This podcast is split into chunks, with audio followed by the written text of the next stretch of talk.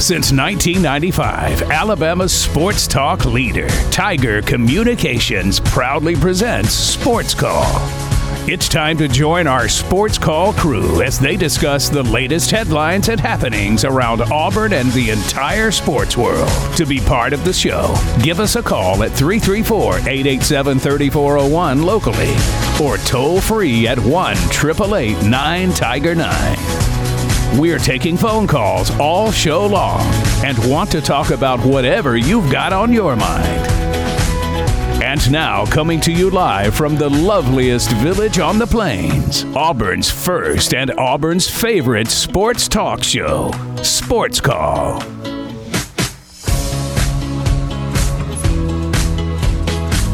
Good afternoon, Auburn. Welcome into Sports Call here today on this Thursday, a terrific Thursday here on Tiger 95.9 FM and on the Tiger Communications app. JJ Jackson inside the studio today with Ryan Lavoie and Brant Daughtry. Your phone calls are welcome 334 887 3401 or toll free at 1 Tiger 9 to be a part of the program. All of our Sports Call callers and guests join us on the Auburn Bank phone line. Coming up on today's show, Zach Blackerby from Locked On Auburn will join our show to talk all things spring practice. We'll have a nightly TV guide, birthdays and sports, and a whole lot more. A lot to cover on this Thursday edition of Sports Call. Ryan and Brant join me now in the studio. Ryan, how are you? I'm doing well, and uh, good news from uh, Neville Arena just a little bit ago as Auburn gymnastics advanced to Sweet 16, the regional final, uh, which will be uh, competed on this weekend inside Neville Arena. So very uh, good for those young ladies to be able to. Uh, really perform like they have all year long, and saw some impressive Suni Lee scores again, and uh, Derrian Gobourne, Gobourne, and just uh, every everyone on that squad has been uh, competing very well this year, and it's been one of Auburn Gym's best teams ever, and that continues. And so they're into the Sweet 16. So congrats to them, and yeah, just uh, doing well as we uh, get closer and closer to the Final Four. JJ, I think every day this week you have worn something Duke. I'm pretty sure every I've tried day. to. I've tried to. and uh, so you are you've got me whipped in that department. Um, but uh, uh, we get closer and closer to that one, and closer to the weekend, and uh, just uh, just having a good week so far. Dodged some storms last night. Glad uh, glad it was not bad in East Alabama. No, there were tornadoes though in the western part, especially in uh, some of central Alabama near Chelsea, which was not far from where my parents live. So uh, I'm sure they were freaked out last night, but. Um, glad everyone on this part of the state is okay. And uh, again, congrats to Auburn Gym on uh, an impressive accomplishment. Brent, how are you doing today? Brent, how are you doing today? That was awesome. Uh, I'm doing pretty good. Uh, like Ryan said, really, really impressive. That uh, was I off? now we'll do it again. How are you doing today, Brant? It's, it's been a rough day. Yeah, here we go. Um, anyway, yeah, I'm doing well. Glad to be here. Uh, Auburn Gymnastics is doing impressive things. Uh, moving on, like Ryan said, Sweet 16, uh, an impressive accomplishment, and really, really an impressive bunch of girls. I had the opportunity to see them a couple of weeks ago up in Birmingham, and they're they're a, they're a fun group to watch. And gymnastics is a lot of fun to watch if you uh, if you're not familiar. So if you ever had a chance, please go watch those girls. They're uh, excellent and very impressive. Uh, big news coming down the pipeline today. Johan Trior is expected to announce at 5:30 p.m. Central Time. So, just as our show is going off the air, he will announce, and hopefully, we will get to talk about that a little bit. So, uh, Auburn is the heavy favorite to land him. Um, so. That is expected to go on, and we've also got some high school stuff going on today, don't we? Yeah, we do. We've got uh, Canberry Braden Gentry set to go out to Smith Station High School as Opelika will take on the Panthers in a friendly softball game. Looking forward to that. Nice. It's at 4:30 on our sister station, Kate 99.9 FM. So make sure you take a listen to that. And then later tonight, we have Auburn baseball. They are playing the Thursday, Friday, Saturday series against LSU. A really big showdown, and uh, that game will start with the 5:45 airtime on our sister station, FM Talk 93.9. So busy time as always. As uh, we're getting closer, we are now one week away as well from the start of the Major League Baseball season. The Atlanta Braves will have opening day, and the Braves will receive their World Series rings one week from today. You know who Pretty will cool. be receiving his uh, World Series ring one week from today? Fred Word. our, our friend, our good want- man Fred. wanted to mix it up a little bit. But uh, yeah, no, it, we've been watching some spring training here, and we're proud affiliate, obviously, the Braves Radio Network on 1230 WAUD. But uh, we've been watching some of them this spring and really excited about the roster. Obviously, we've talked about the replacement of Freddie Freeman with Matt Olson and, and how they're pretty comparable players. Um, there there might be some small advantages in the way of Freeman, but but not by much. And when you factor in the fact that Ronald Acuna Jr. going to be coming back within a month or so. You expect to have really everyone else in the mix that you had um, rotation wise that was important to you. Uh, I think everybody will be excited that Drew Smyly will not be a part of that. That's a, that's someone that you lost in free agency. That uh, air quotes lost in free agency, but uh, I, I think the team is in is in form to be really good again. I think the NL East will be improved. I think with Philadelphia and the Mets, especially spending a lot of money, I think those teams. Now, granted, they've been throwing money at moving targets for years now, but uh, one of these years, these free agent signings are going to matter for them, and, and particularly the Mets are really going hard. I think they actually have a bigger payroll than the Yankees this year, so uh, they are going to be competitive. I think this division will be unlike last year. I think it will be competitive like last year, but unlike last year, I don't think you can merely be good in two months of the season and win the division. I think it'll take a more uh, from start to finish effort. But I, th- I think uh, the Braves will be a playoff team again this year, and really excited to see their follow up to a World Series champion. 334 887 3401 or toll free at 1 Tag it on to be part of the program. Go ahead, Brant. Yeah, it's just super excited to watch the Braves again. I mean, you had the lockout, and we were wondering were we going to have baseball at all this year? And yeah, losing Freddie hurts. It, it sucks, and you don't want to see a guy like that leave. But getting Matt Olson definitely softens that blow. And like Ryan said, they are incredibly comparable players. They're both incredible defensive first basemen, but then they have similar hitting numbers. Even though Freddie, I think Freddie's hit for average numbers are a little bit better, but Olson is definitely a home run hitter. He's a big left-hander, uh, so not not going to lose too much in the way of uh, that. Um, and yeah, I'm ready to see this pitching staff get together again. Mike Soroka is going to come back before too long. Remember, the, the Braves won the World Series without arguably their best offensive player and their best pitcher. Yeah. So getting those two guys back, I'm really excited to see what the Braves do. Eddie Rosario has been an everyday guy at this point. Uh, I, I can't wait, man. I cannot wait for baseball to start back up. Not too shabby. We will have baseball here one week from today with the Braves opening up their season. And then, of course, Auburn baseball takes on LSU later today as well. 334 887 3401 or toll free at 1 9 Tiger 9. All of our sports call callers and guests join us on the Auburn Bank phone line. Auburn Bank has been your hometown bank for over 110 years. You can visit them online at auburnbank.com for more information. Your partner, your neighbor, your friend. Member FDIC, equal housing lender. Up first. War Dam Steve. Retired War Dam Steve now joins us here on the program. Hi, Steve. Good afternoon. It's good to hear you again, live and in person, Mr. J.J. Jackson. Yes, I'm a, I'm a busy traveling man this portion of the season. My baseball and softball uh, schedule keeps me all over the place, but excited to be here on the show today. Yeah, and uh, good afternoon to Mr. Ryan Lavoie, Mr. Brett Daughtry. How you doing, Steve? Hello, Steve. Good. Hey, uh, it was kind of a scary night last night. I don't know about you guys. It was a little bit uh, too close to comfort last night here. Yeah, it was uh, Ryan Lavoie, our weatherman, uh, stayed up watching every single second of coverage. So uh, yeah, I, I went I'm- to bed at 3 a.m. I closed my eyes pretty quickly, but uh, I, I do know that things were happening down your way, Steve. Well, you should have been having a uh, text conversation with my wife because she was doing the local weather uh, forecasting. no kidding. Yeah, I saw the Oh, storms were really bad down there in Mobile, Baldwin counties, and into the western counties of the of the Panhandle. I saw there was a lot of overlapping warnings and watches. All right, well, let's get to some fun stuff. Mr. J.J. Jackson, I know you've been uh, unavailable for a few days. I wanted you to be on the air. I, I, I hope that you weren't running away uh, from uh, the uh, the piling on that was being uh, put on you the, a few days ago about uh, your Duke, you know, uh, allegiance. Yeah, I'm used to it my entire life, Steve. Growing up in that state, Okay, Duke's definitely well, outnumbered. So, uh, but uh, but I'm here. Well, at the risk of uh, you uh, feeling like I'm piling on with you, you know, I only do is because I love you. So, Absolutely. uh, I found I found this article, Mr. J.J. Jackson. It's come uh, comes from Fansided. It's called "Why Everyone Hates Duke Basketball" and Coach K. Okay. Explained. Explained. I don't know if you've come across the article yet. I haven't seen it, no, but I'm intrigued. It's by Mr. Miss Ariana Prasad. All right, what did she say? Here's what she says. Oh, you're, you're going to love this, okay? Uh, here's what she says. There are a few reasons why March Madness fans may tire of seeing Duke advance through brackets and revolt if they win another championship. Number one, everyone hates Duke because why? They win a lot. True.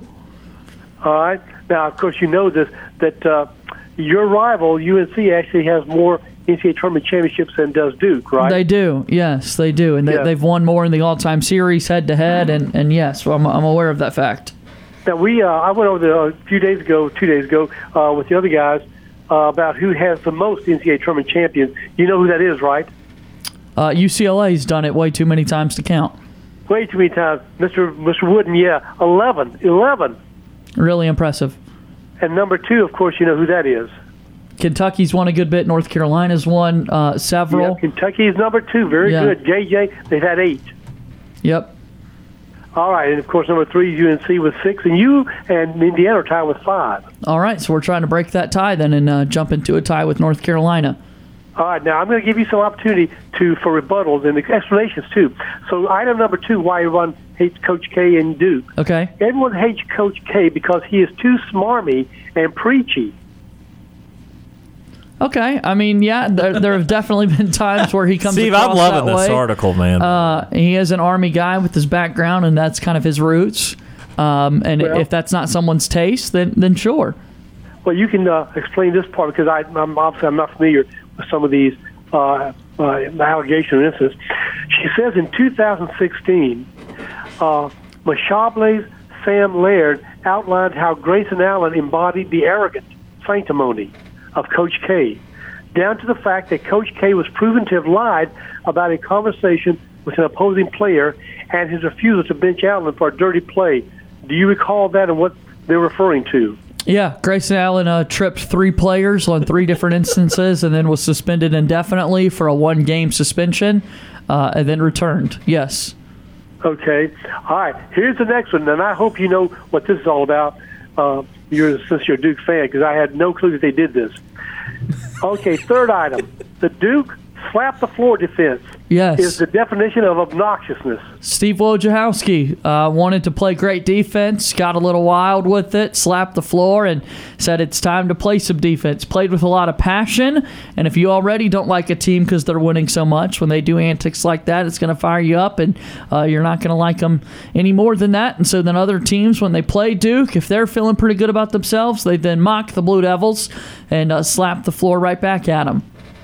Well, you may uh, may or not like this attempt at humor. Uh, Nick Greene. Do you know who he is? In Slate. Not sure of that one. No. Okay. Well, according to Nick Greene from Slate, in 2018, this quote he made, he said, "It's like expensive medical centers and college republicanism. Floor slapping is something that has come to be expected from Duke." Yeah. no kidding. Uh, and then he went on to say, uh, Coach K echoes the tradition of the practice. Uh, he says, Our guys really wanted that because it's kind of like across the bridge to the brotherhood, you know? Uh, and so this person called, called Clue, Clue Haywood uh, had this Twitter comment said, My nephew went to Duke basketball camp. I asked him, and yes, they teach the kids to slap the floor. God, I hate Duke. I uh, I went to Duke basketball camp and I was a part of the slapping the floor drills as a young child. So uh, I got to go to camp like fifth through or fourth through seventh grade or, or something like that. That stretch of my life, and uh, yeah, I vividly remember those those days. So did this ritual start with uh, Coach uh, Shesky or someone else? I, I'm not sure who it was. I know that Duke gets the most love and praise for it, probably again because they've got the most eyeballs on them and that sort of thing. Um, but uh, I, I really do. I mean, probably. I don't know that there's someone that's taken the time to go back and chart when was the first person to slap the floor like this. But uh, Coach K is very animated. Coach Wojo, who was playing for him at the time, wanted to, to reciprocate that. So yeah, honestly, I wouldn't be surprised if they did start it. Okay, so well, let's continue. Here's another reason from the column of why people hate Duke and Mike Krzyzewski. Dick Dickie V Yeah. aka also known as Dookie V, Right. according to this columnist, harbors an annoying Duke bias, according to this writer. But it's not their opinion. Apparently, uh, ESPN announcers, according to this article, on the notion that uh, they heavily favored Duke, uh, was apparently uh, decided to be challenged. And so, sports journalists from the Wall Street Journal, uh, actually Ben Cohen, you know him, Right. he created a scorecard using online comments to determine just how much Dickie V leans in favor of Duke. And this is what they found out. His research indicated that 13% of Dickie V's comments favored Duke, and 11% favored their opponents. All right. So then another uh, another group decided to also do the same thing, and they said. Uh, Dickie V said the Duke coach is about people and about winning in life. Well, uh, that's kind of nauseating. It says those people who aren't uh, Blue Devils. And of course, you know you're known as Dukies, right? Exactly. Yes. Okay, so here's another one.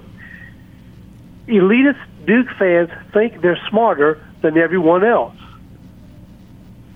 In college basketball, those blue bloods would be the Blue Devils, the private school kids who have seemed to embody privilege for decades. Their fans are obnoxious about the exclusivity of Duke and its reputation as one of the Southern Ivies. Sports Illustrated painted a clear picture of what this looks like.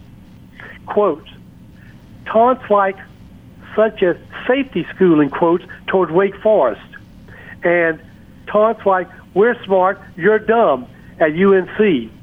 the playoff Duke's academic standards continue to anger not only opponents but also many among the 4,000 plus students who don't attend the games. And that's the gist of the article, Mr. JJ. So your rebuttal. We got a lot of haters, and uh, I'm aware of this. Uh, I've known this my entire life, and it, it, it makes the love for that university, that basketball program, so much greater. And uh, yeah, no, I'd love hearing that. That's fun. I'm glad people took the time to put that together for those that weren't aware. So I guess in basketball, uh, your coach, Duke's coach, is sort of like the. Uh, He's the evil Saban. empire. He's Darth Vader he- for sure. Is he, is he sort of like the coach Saban uh, in basketball? Yeah, I think that's probably fair to say. Is that fair to say? Okay. All right. Well, I was telling the guys the other day uh, who wrote the script because it looks like Duke is going to go all the way to the final. Uh, and uh, Yeah, Vegas thinks that- they're going to win it all. That, that that's Yeah. the betting odds right now, and that would be a storybook ending to walk out on top and have course, the Final Four win over your uh, arch rival. Yeah, and I cannot believe of all the national championships and the tournaments that uh, you know UNC and uh, and obviously Duke has been to that they've never played against each other in the NCAA tournament. Not a Is that single correct? time. Not a single time. How is that? I mean, the, the odds of that uh, is to me uh, you got to be incredulous. Yeah, you, you would think it hap- it would happen. Uh, there are actually NCAA tournament rules in place that if you play a certain team in the regular season X number of times, you can't play them until later portions of the season. And so North Carolina and Duke always playing twice in one year. That's why you never see them play in the same region. That's why you can't see that matchup take place in the Final Four. And then if they play three times in the conference championship, then you would see them being on opposite sides of the bracket. So the only time that they would have a chance to meet would be for the national championship. So uh, college basketball committee does all they can to make sure you have to wait a little bit before those games take place. Well, you know, I appreciate you educating me on that because I did. So it's not just it just happens that way. Right, dumb This luck, yeah. done this way. Right. Okay. All right. Well, you know, your team is saved by uh, four points, That's right. and uh, Arizona, uh, uh, uh, Kansas uh, is only favored by four and a half points. Uh, so um, we'll see how it works out. Uh, listen, it's good to hear your voice again. Uh, about the the, uh, the the things we're doing much better at, real quickly. Uh, see where the uh, baseball team. Uh, in fact, I watched some of the games. Uh, how I don't know how they blow uh, some of these games, but but they managed to do it. Same with the softball team, losing a four to one lead in the bottom seventh inning, and they they just blow it because of their uh, errors in pitching. Yeah, I had a really Uh, bad uh, defensive day there in Lexington. Really bad is a, is a understatement. I mean, you can't, you should never lose a game where you lose at four to one in the bottom seventh inning and let five runs be scored, but Yeah. uh, they managed to do it. Kentucky's a really good offense, a top 10 team, and, and I will change it. I'll say a really, really bad defensive performance. I added two reallys for you there. But I just read today that apparently uh, uh, the, the coach, our coach for the uh, uh, softball team, Mickey decided, Dean. Uh, he, yeah, he had enough of it, and they spent an entire afternoon, I, I think, yeah, yesterday, doing nothing but um, fielding. Yeah, two days ago they played last night. Auburn had a game yesterday, last and they and they beat Alabama State. They won, uh, but but two days ago all they did at practice was fielding. That's right, Cubs. Uh, this is a game they they won, thankfully, because of all these home runs they hit. Yeah, we we can really hit home runs this year, which is great. Anytime you hit a home run, you score runs. So keep it up.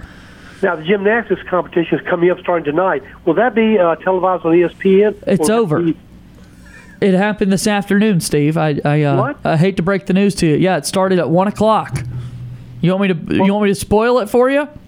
Well, go ahead, because I thought, oh, I was reading it started around two or three o'clock. Yeah, and no. continue to tonight, and then tomorrow. Mr. Uh, your your favorite, Mr. Brooks Monroe Childress and his fiancee Grace, of course, and, and then Austin Scott and his wife Emily. They're season ticket holders for Auburn Gymnastics, so they were already over at, at the NCAA regionals, and Auburn is moving on to the Sweet 16. They are they are victorious. They're moving on. Woohoo! Okay. Yeah, got it done. Woo! Um, who's the other teams that are going for the SEC? Yeah, so uh, I know. F- so there's two parts of that regional. So that's maybe where Right. the confusion came. So tonight, uh, Florida is the number one seed, and I know that in today's region, two two teams advanced. Auburn and I believe Kentucky advanced. Yes. So uh, those two will advance to Saturday. I assume Florida will win tonight because they're heavily favored, and then They one- are incredible Right. to watch. And then one other team will advance to Saturday's regional final. Hey, Ryan, do you know the scores that we got? How how high were they? Yeah, I can get them for you. Um, I, I know I know Auburn finished second out of those four, and the top two teams from every uh, every rotation move on. And Kentucky was first, but it was pretty close. So uh, K- Kentucky had a 197.75, and Auburn had a one ninety seven five. Wow. Okay. And Suni All right. had a couple nine. She had a 9975 on the beam, and I think she had a 995 on uh, the vault or the floor. One of those two. no tens. No, no, tens. No tens. tens. Tens are very rare. She actually she Not got for it. Suni. It was rigged. They they're very rare. Again, uh, i- in in the SEC championship, she got a ten on the uneven bars. That is the first ten in SEC championship history. So tens are very very hard to come by, even for Olympic gold medalists. Right. So now the uh, the, the next round that'll be where? So the Saturday uh, will will be in Auburn as well. Um, Okay. But what time would that be? I, I would imagine I don't know on afternoon or Saturday, yeah. evening. I don't know Uh, about actually, I do think it's five o'clock. If I remember correctly, I'll try to confirm this for you, but I do think it's five p.m. Televised or not? That I don't know. And if it makes you feel better, today's Auburn section was only on ESPN Plus, so it was not. Okay. You had to pay for that service. So Saturday, though, I would be really surprised if it wasn't on SEC Network or, or ESPN two or something. Okay, great. Okay. Hey, I appreciate you letting me know. Was it um, a lot of people? Was it packed crowd today when you went, Ron? it was Brooks that went. I mean, Brooks. Okay. Yeah, I, I saw some highlights. It did not look packed, uh, honestly. Um, I, there were sections that were full, but the whole arena was not. And I think probably due to the fact that it Lunchtime on a was you know, Thursday, during kinda- the work hours of a, of a weekday. Okay. All right. Well, uh, I really enjoyed the uh, State Farm guy. Uh, I forgot what his name was. Eric He- he- McDade. Yes. Yeah. Uh, they really piled up on you though at your expense. That's going to be a fun little feature we've got for the, the next couple of months. okay. Well, I hope you have him back again. All right. So, uh, guys, thank you always for the time that you uh, give me that I haven't earned. And did I did I thank you, JJ, for uh, your um, winning the uh, or, or congratulations for winning the uh, the Abbeys. I do appreciate that, Steve. Yeah, I was I was Well, glad that uh, Ryan and Brooks were able to go. Available. Yes. Yeah, I told uh, I told the guys since you weren't there that I'm glad that my uh, call-ins didn't affect you. Your uh, not getting the Abby. So I'm glad that. Yeah, uh, that funny. Funny enough. Steve. They went to accept the award, and uh, we, we we joked that I was out on company business. That's why I wasn't able to be there. All right. Well, look, let me go ahead and let you guys get the more important phone calls. Again, uh, congratulations on the Abbey, well deserved and Thank earned. you. And uh, I hope those uh, raises are uh, come to you uh, in the mail. We, we appreciate that. We hope that as well for ourselves. And Steve, I'll let you know too. Uh, we posted our newest sports call survey, so we haven't been able to do one in uh, in three years. So if you want to take the time to, to go fill out a survey and kind of, we're getting feedback from everybody as we want to continue to always improve the show. So it's at the top of our Twitter page right now, and we'll, we'll send it over to Facebook too. But if you want to fill that out, that'd be great, Steve. I know Yep, you've done it in the past, so that'd be awesome.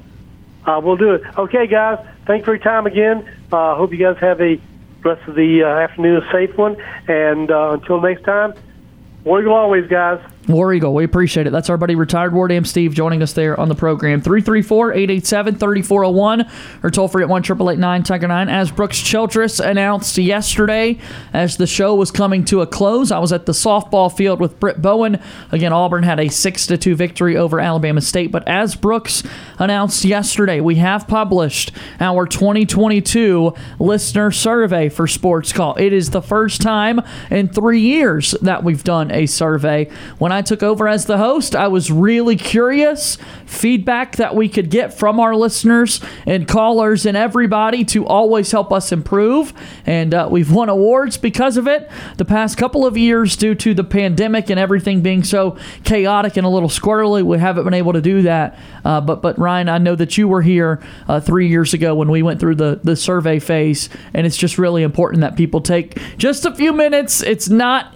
It, tough at all. No. We just really, really No do need math some is feedback. involved. Yes, we need some feedback. there are no wrong answers. Uh, I mean, you know, when you just think about the then and now of uh, when we did that a few years ago, and then to this new survey, uh, we've won two awards since then. We've had the program go from two to three hours No since kidding. then. Our last survey, we asked people, Mm-hmm. would you be interested in a third hour?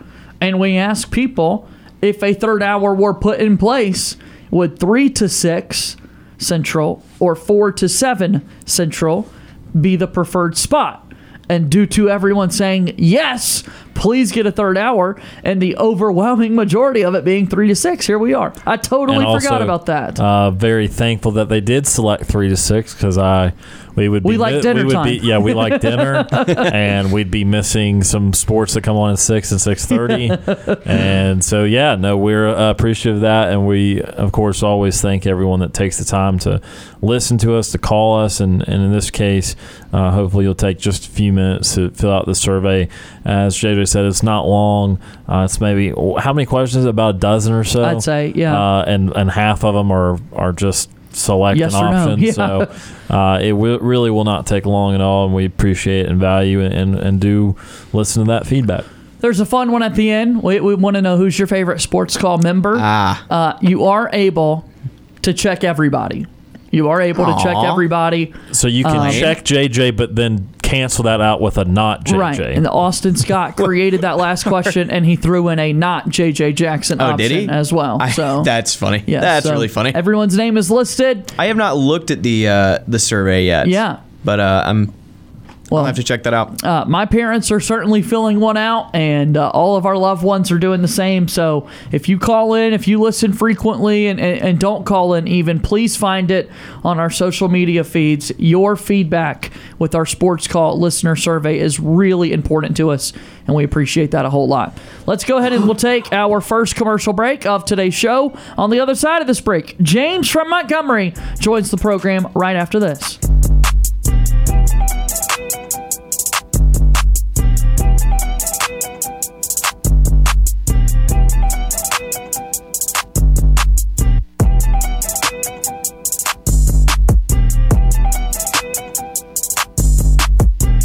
Sports Call is on the air weekdays from 3 until 6 p.m.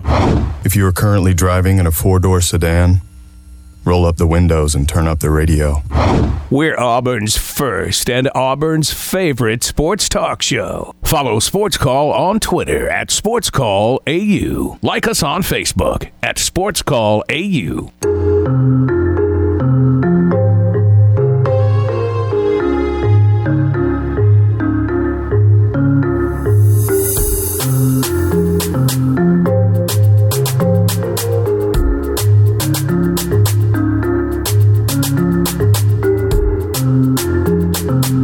Welcome back into the program. It's the first hour of Sports Call here today on this Thursday. Thursday, March 31st, 2022. Believe it or not, guys, we've reached the end of March. And so April 1st Does that is mean no more March Madness? Got a couple of more games left of that, but yes, in, in theory, I guess that does mean the end of March Madness. Tomorrow is April Fool's Day. Uh, we will have a show tomorrow at 3 o'clock. I just wanted to tell people it was April Fool's Day, and I wasn't going to try and make a joke or anything like that, but just wanted to pass along the word. 334 887 3401 or toll free 1 Tiger 9 to be a part of the program as we go to our Auburn Bank phone line right now. Our next caller due up is. James from Montgomery. Yes, indeed. Our very good friend James from Montgomery is here on the program. Hi, James. It's very good to hear from you today. Yes, and War Eagle. War Eagle, sir. Yeah, I am actually. Um, I do have some uh, great things about the Auburn football team. Um, what do you think will Auburn actually win another national championship this year? And uh, who's going to be our quarterback for the opening season when we uh, start off the 2021? I mean 2022 football season against Mercer. Who's going to actually start off that uh, that train for Auburn uh, this year? Yeah, I- think obviously, you know, every team such as Auburn would love to win a national championship. I, I highly doubt that will happen uh, this coming season. They've got a lot of work to do in year two of Bryan Harsin. They've got a lot of roster turnover again, and they're just trying to figure out uh, how to build the base of this program. And so uh, I, I don't think they'll be uh, that high up in the SEC or in the national rankings. But as far as quarterback is concerned, I, I think you're looking at TJ Finley as the leader right now. Uh, it's not impossible for someone like Zach Calzada to, to climb up and compete there, but I think right now TJ Finley's got to be considered the favorite. Yeah, because I'm actually going to be looking at TJ Finley and seeing, um, you know, from what I saw last year to this year, I'm just going to see if TJ Finley is going to, like, if if he's going to really um, step in and and actually, you know, make us win a couple of games at home as well. Because I know last year we haven't won any, we haven't won like I looked at the last year's schedule, and we haven't won any games from last year till this year as well.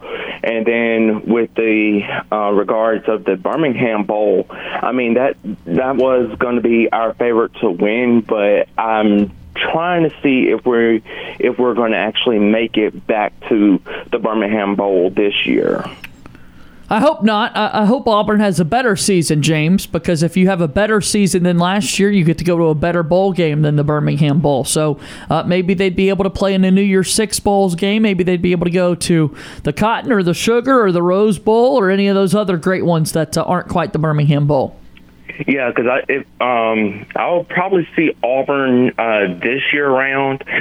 Um, I'll probably say that Auburn should play in the Rose Bowl uh, in Pasadena, California, as well, because I know last I should say last few years ago we went and I don't know who we played in the um in the Rose Bowl, but I think we should play somebody like Texas or um Notre Dame or somebody like that, you know, just to see, you know, the history wise of, of the Rose Bowl as well for Auburn as well. How cool would that be? Yes, it, it would be really, really interesting to see Auburn actually play, you know, somebody different than, you know, our our regular uh, programming that we had over the over the past few years with Auburn as well. No kidding, no doubt. All right, what else is on your mind?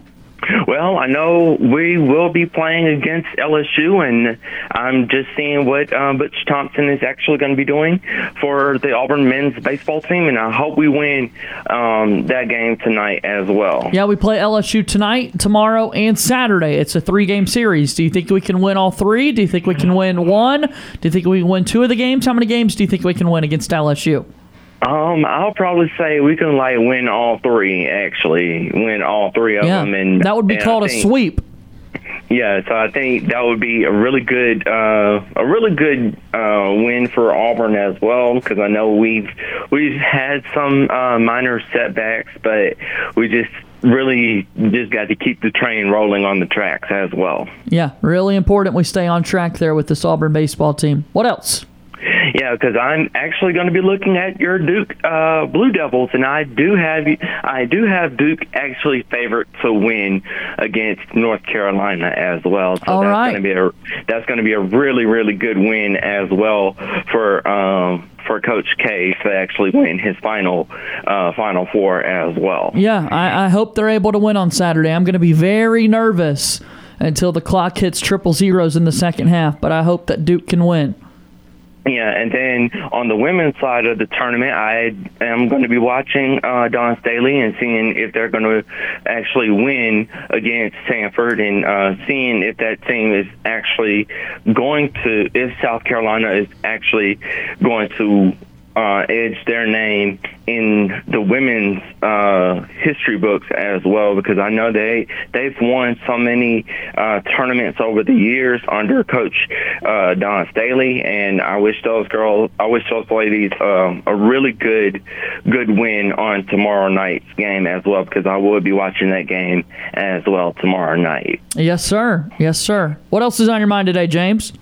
Well, I know that the Auburn women's gymnastics team just won uh, like an hour ago or so, That's and right. I was just and I was just seeing uh, how did uh, Lee actually did for for the Auburn women's gymnastics as well. Well, well, James, she performed incredibly well. For a moment, they worried uh, that that she was pretty injured and might not be able to come back into the contest, but that was not the case. That was not the case. She toughed it out. She's very tough and a, a, a gritty gymnast, and was able to compete and put together a good performance and help Auburn advance. Yeah, because I I knew um, I was looking, you know, in her uh, Twitter feed as well, and I've seen a lot of different things, you know, that they were saying that she was, um, you know, not performing well, and she was just feeling, you know, under under pressure. But you know, for me as a huge fan of her. Um, of her uh, credible gymnast work. Um, you know, they should just you know leave her alone. She's, I mean, she's a really nice, um, uh, you know, a nice uh, gymnast to Auburn and a and a uh, gold medalist of Olympics. And you know, I I, I really do uh, want her to stay at Auburn as well. She's a really really nice uh, person for for the Auburn women's gymnastics team as well. Did you see people being mean to her online? Yeah, it's like I was reading like a lot of mean comments about her, and you know, I mean, she she should not have anything, you know, you know, like that in in her comment section on um, on Twitter as well. Oh man, I hate to hear about that. I hate to hear about that. But they won, and now they get to play again on Saturday. Yeah, so every time when they, every time when she actually wins, I always congratulate her and, you know, trying to keep her, you know, in in strong, uh, in, in strong spirits as well because you know that that is kind of, actually kind of. um heartbreaking to see somebody actually attack a uh, a beautiful beautiful young gymnast like that and uh Sunisa Lee as well. Yeah, no, obviously we don't condone any of that, James. And uh, but she, well, like JJ said, she uh, battled through uh, whatever small injury she had, and uh, she still performed very well. And so Auburn will be back at it on Saturday. They're officially in the Sweet 16, and uh, they will join Kentucky and, and two other programs. Now, for the uh, Sweet 16, will that actually be on ESPN or E ESPN2 or the SEC network, or how does that work? I would hope that it would be at least on the SEC network, but I, I'm unsure at this time. We'll try and we'll try and figure that out, and by the end of the week, uh, be able to put something on a what to watch for over the weekend or, or something like that. All right. Well, it's nice talking to y'all guys, and I'll. You call want y'all your NASCAR Friday. trivia today? Uh, yes, sure, I would. Okay. All right. NASCAR trivia for you, James. I know you were talking about this a little bit earlier in the week, and you sent us a message on Twitter. So uh, let's start here. On this weekend, they are going to race at Richmond. They're going to race at Richmond this weekend. So who is the defending champion at Richmond? Uh, the defending champion at Richmond. That will have to be. Um, I'll have to say that would be Chase Elliott. Oh man, very good guess, uh, but not quite. It's actually one of Chase Elliott's teammates. Um, I know it's not. Um, I know it's not. Um, uh, oh, what, what is his name? I know it's not. Oh, uh, Jesus, I'm drawing a blank. I've been watching NASCAR for so many, many, many years. Um, I know it's not Alex Bowman. It is Alex Bowman. It is Alex Bowman. Good job. Okay. Oh, thank God. I, I actually. Oh, he's the defending that. champion, and he's Chase Elliott teammate. Yes, and I actually do have Alex Bowman in my NASCAR fantasy lineup as well for Okay. this Sunday's uh, race as well. All right, all right. Your next question. You got three today. That was number one. Number two. What number is Chase Elliott's car? What number is Chase Elliott's car? I would have to say he his uh, his number on hi- well the car well the number that he drives is the number nine. Yes, yes. What's your? Do you do you like his paint scheme on the car? Yes, I love I love uh, Chase Elliott's paint scheme. It's it's always uh, changing. They always change it up every every so often, and, and it's really amazing to to actually see um, his uh, paint scheme actually being changed every Yeah. every so often. Yeah, he's got that big partnership with Napa, and sometimes you see the Hooters car that he'll drive. He- He's got a lot of awesome ones. All right, one more for you. Your last trivia question, James. In NASCAR, okay, in the sport of NASCAR, what is the infield? That will okay. I know this. Um, the infield is actually the inside of the track where the grass is actually sitting. How about that? Look at you, buddy. Three for three today on trivia. That's awesome. Yes, as well because I actually um, I actually been um, looking at a lot of uh, NASCAR uh, history of these different tracks as well. No kidding. That's awesome. That's awesome. What trivia do you want to do next time you call in? Um, well, with the NFL draft coming up in April, I'll probably take the NFL draft as well. Okay, we'll set that up for you and we'll talk to you again soon, buddy. All right? All right, sounds good. And War Eagle. War Eagle, indeed. That's our good friend James from Montgomery joining us on the Auburn Bank phone line. 334 887 3401 or toll free at 1 Tiger 9. Everybody loves a good infield in NASCAR, Ryan, I, right? I didn't know how specific you wanted to be. I was over here like, you mean the garage area? Like what? what I, would- I, I, even I, who uh, love it, I was just like, I don't know what you mean by that. I would I would have needed a further specification. and I probably wouldn't have been able to provide it. The answer he gave is the answer I was kind of of looking track, for. yeah. The inside of the track right there. A lot gets done in the garage. Um, and uh, yeah, but we, we, we were just looking for uh, the inside area of the track right there. Thanks to the uh, phone call there from James and retired War Dam Steve. We have reached the end of hour number one. Do not go anywhere. Coming up to start the next hour of our break of our show today, we're going to be joined by Daryl from Auburn. Daryl will join us at the top of the next hour. Going to be a few moments. Daryl, hang on with us. We talk to you next. Coming up here on Sports Call.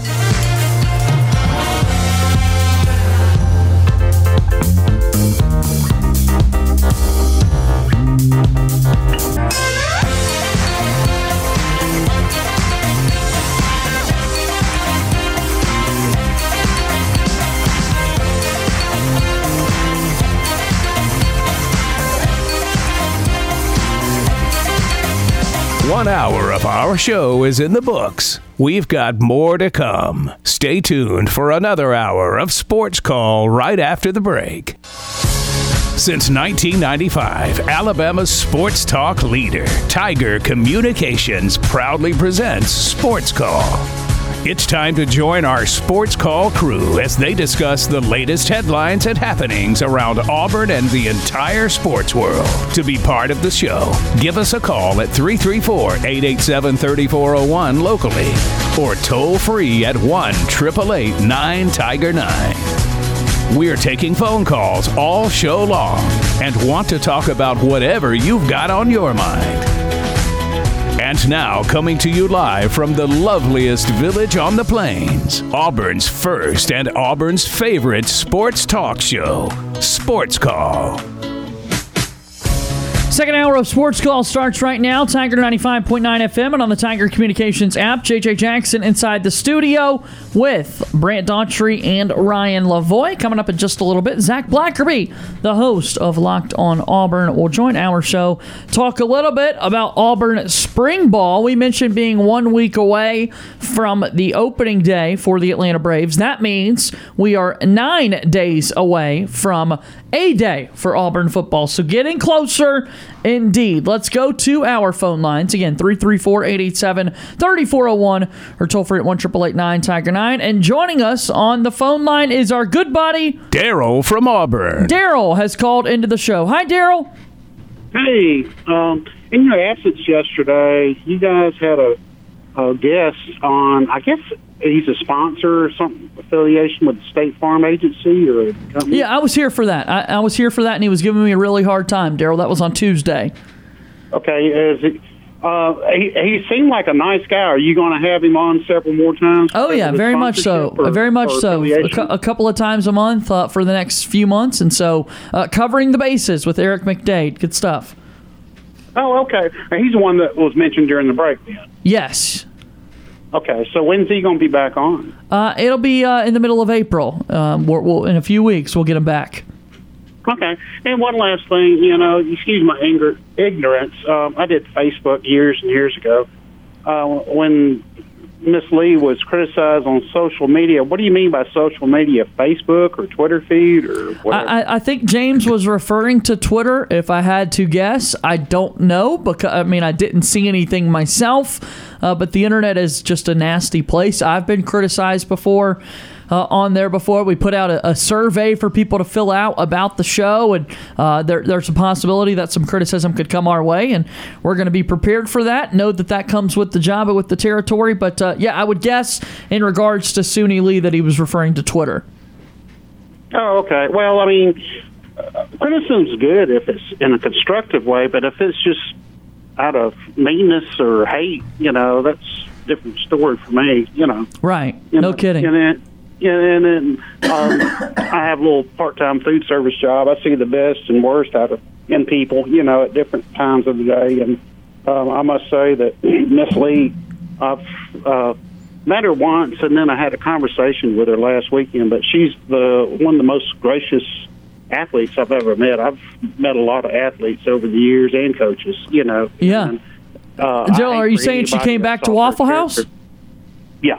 she came back yeah, she was there last weekend. okay was she able to find a table this time No, it was a, it was to go order, and I Oh. apologized. I was like, "Well, I apologize. We weren't able to seat you." I said, "You know, you don't have to do takeout." I was like, "No, I just left my part time job, and I've got to go to practice." I was like, "Oh, you you work too?" And she said, "Yes." And I was like, "Wow, that's that's quite of an achievement to do athletics, academics, and still work." You know, so yeah know, she seems like a that's little personal superstar tidbit. I don't know if I should have shared that, you know, with you or not. But uh, and, I hate for anybody to assault her character, but uh, or or, acad- or athletic skills. You know, uh, yeah you can't do that she's amazing No, no. And do you follow Auburn Opelika News? oh yeah Okay. Uh, they've given equal coverage to not uh, Miss Lee, but other people in the gym. gym Yeah, uh, it's not just gymnastics Suni program. Lee. I mean, there are a lot of really, really talented freshmen on this program, and Gobourne, of course, is, is one of the leaders as an upperclassman for Auburn Gymnastics. So they've got a great team. Okay. And who's the coach for the gymnastics team, if I may ask? Jeff Graba. Jeff Graba is the coach. How long has he been there? He's been there a while, I think. I don't know what year he came in, but uh, five, six, seven years at least. Okay, you know, just like anything else, you know, uh, gymnastics hadn't gotten the exposure that it's getting now. You know, same with uh, the equestrian team, but when, they excel, they get a lot of exposure. You know, and it helps reflect on Auburn, uh, even in our dark times with the football program. You know, hopefully it'll be brighter this year. And uh, not full of drama like it was last year. So, but anyway, that's all I got to say. Uh, Daryl, uh, you doing okay though? Yeah, I'm doing fine. I've, I'm uh, doing a little part-time job. I'm painting a modular home, which I get to listen to Mr. Chandler, and then I'm doing a little sheetrocker job, and I'm able to get home by two thirty or three to listen to you guys. How about that? So you're just Well, staying you know, busy.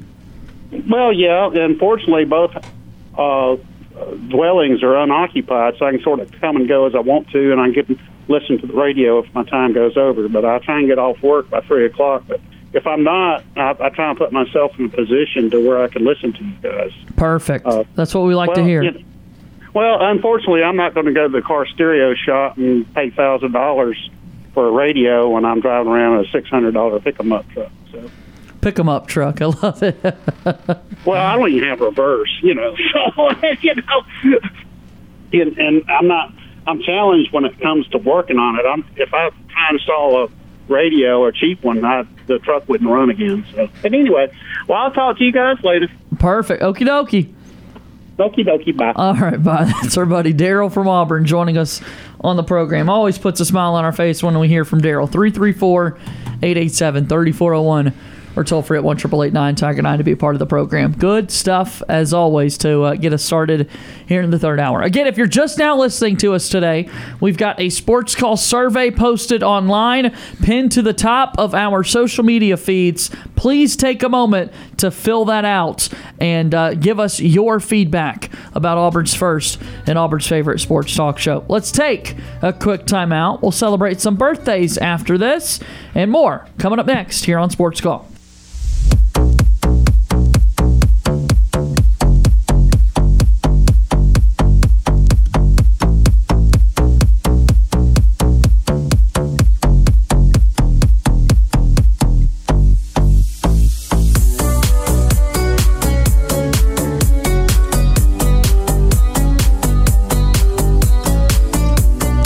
All of the biggest names in the sports world want to be on Sports Call. We are very excited to be joined by ESPN's Adam Amin. Bring on a very special guest, a good friend of the program, a former host of this very show, and the current voice of the Auburn Tigers, the one and only Andy Burcham. We get the opportunity to welcome in Mr. Phil Steele into our program. Be sure to listen to our conversations with athletes, coaches, and media personalities on the Sports Call podcast. I'm Trovon Reed, former Auburn Tiger football player and national champion. You're listening to Sports Call on Tiger 95.9.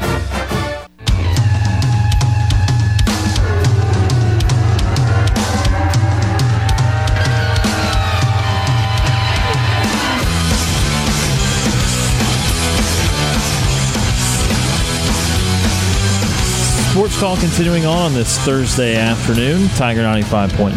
Ryan and Brant with you here for the moment. JJ will be right back after a little more company business. At 4:30, we will be joined by Zach Blackerby of Locked On Auburn, and we will talk about updates on spring practice. Of course, a lot of people, of course, wanting to know about the quarterback battle, any updates there, but also a lot of position battles needed at wide receiver, some offensive line, some DBs. A lot of battles going to be going on in spring practice, so we will talk to Zach about all of those. But uh, we do this each and every day. It's time for the birthdays in sports. It's time for today's birthdays in sports. All right, birthdays in sports today. Last day of March. Kicking it off with Sammie Coates, who turns 29 today. Let's go. Coates attended Leroy High School in Leroy, where as a senior he had 57 catches for 1,170 yards and 14 touchdowns. Coates is originally committed to play at Southern Miss, but changed his commitment to Auburn. He finished his career at Auburn ranking 10th in the school's career receiving yards with 1,757. He also had 13 career touchdown receptions and seven career games with over 100 yards receiving. Coates was voted second team All SEC as a senior. He played professionally for a few years and is now a police officer in Auburn. And of course, he was part of the Thunder Chicken softball team for a little while. Uh, he uh, kept, caught the big game tying pass in the 2013 Iron Bowl. Yeah, he and, did. And uh, he can fly, man. He he was an absolute monster. Ju- As far as like raw physical ability, I, I don't think I've seen a whole lot that do it better. I'll never forget when he it was in 2014 against LSU. He he went up over two different defenders and caught a ball over his shoulder while he was ab- about four feet in the air and the LSU guy tried to grab onto the ball and he held onto it and flipped over the LSU player into the end zone. That was one of the more incredible plays I've ever seen. And Sammie was Sammie was a freak for sure. So Sammie Coates turns 29 today. Turning 21 today is James Wiseman, center for the Golden State Warriors. Wiseman attended Memphis High School was coached by Penny Hardaway, who he followed to Memphis after he graduated. He never played, or he only played a few games for Memphis, uh, and then was suspended, got injured, and decided to sit out the whole rest of the season, but was drafted second overall by the Warriors in 2020.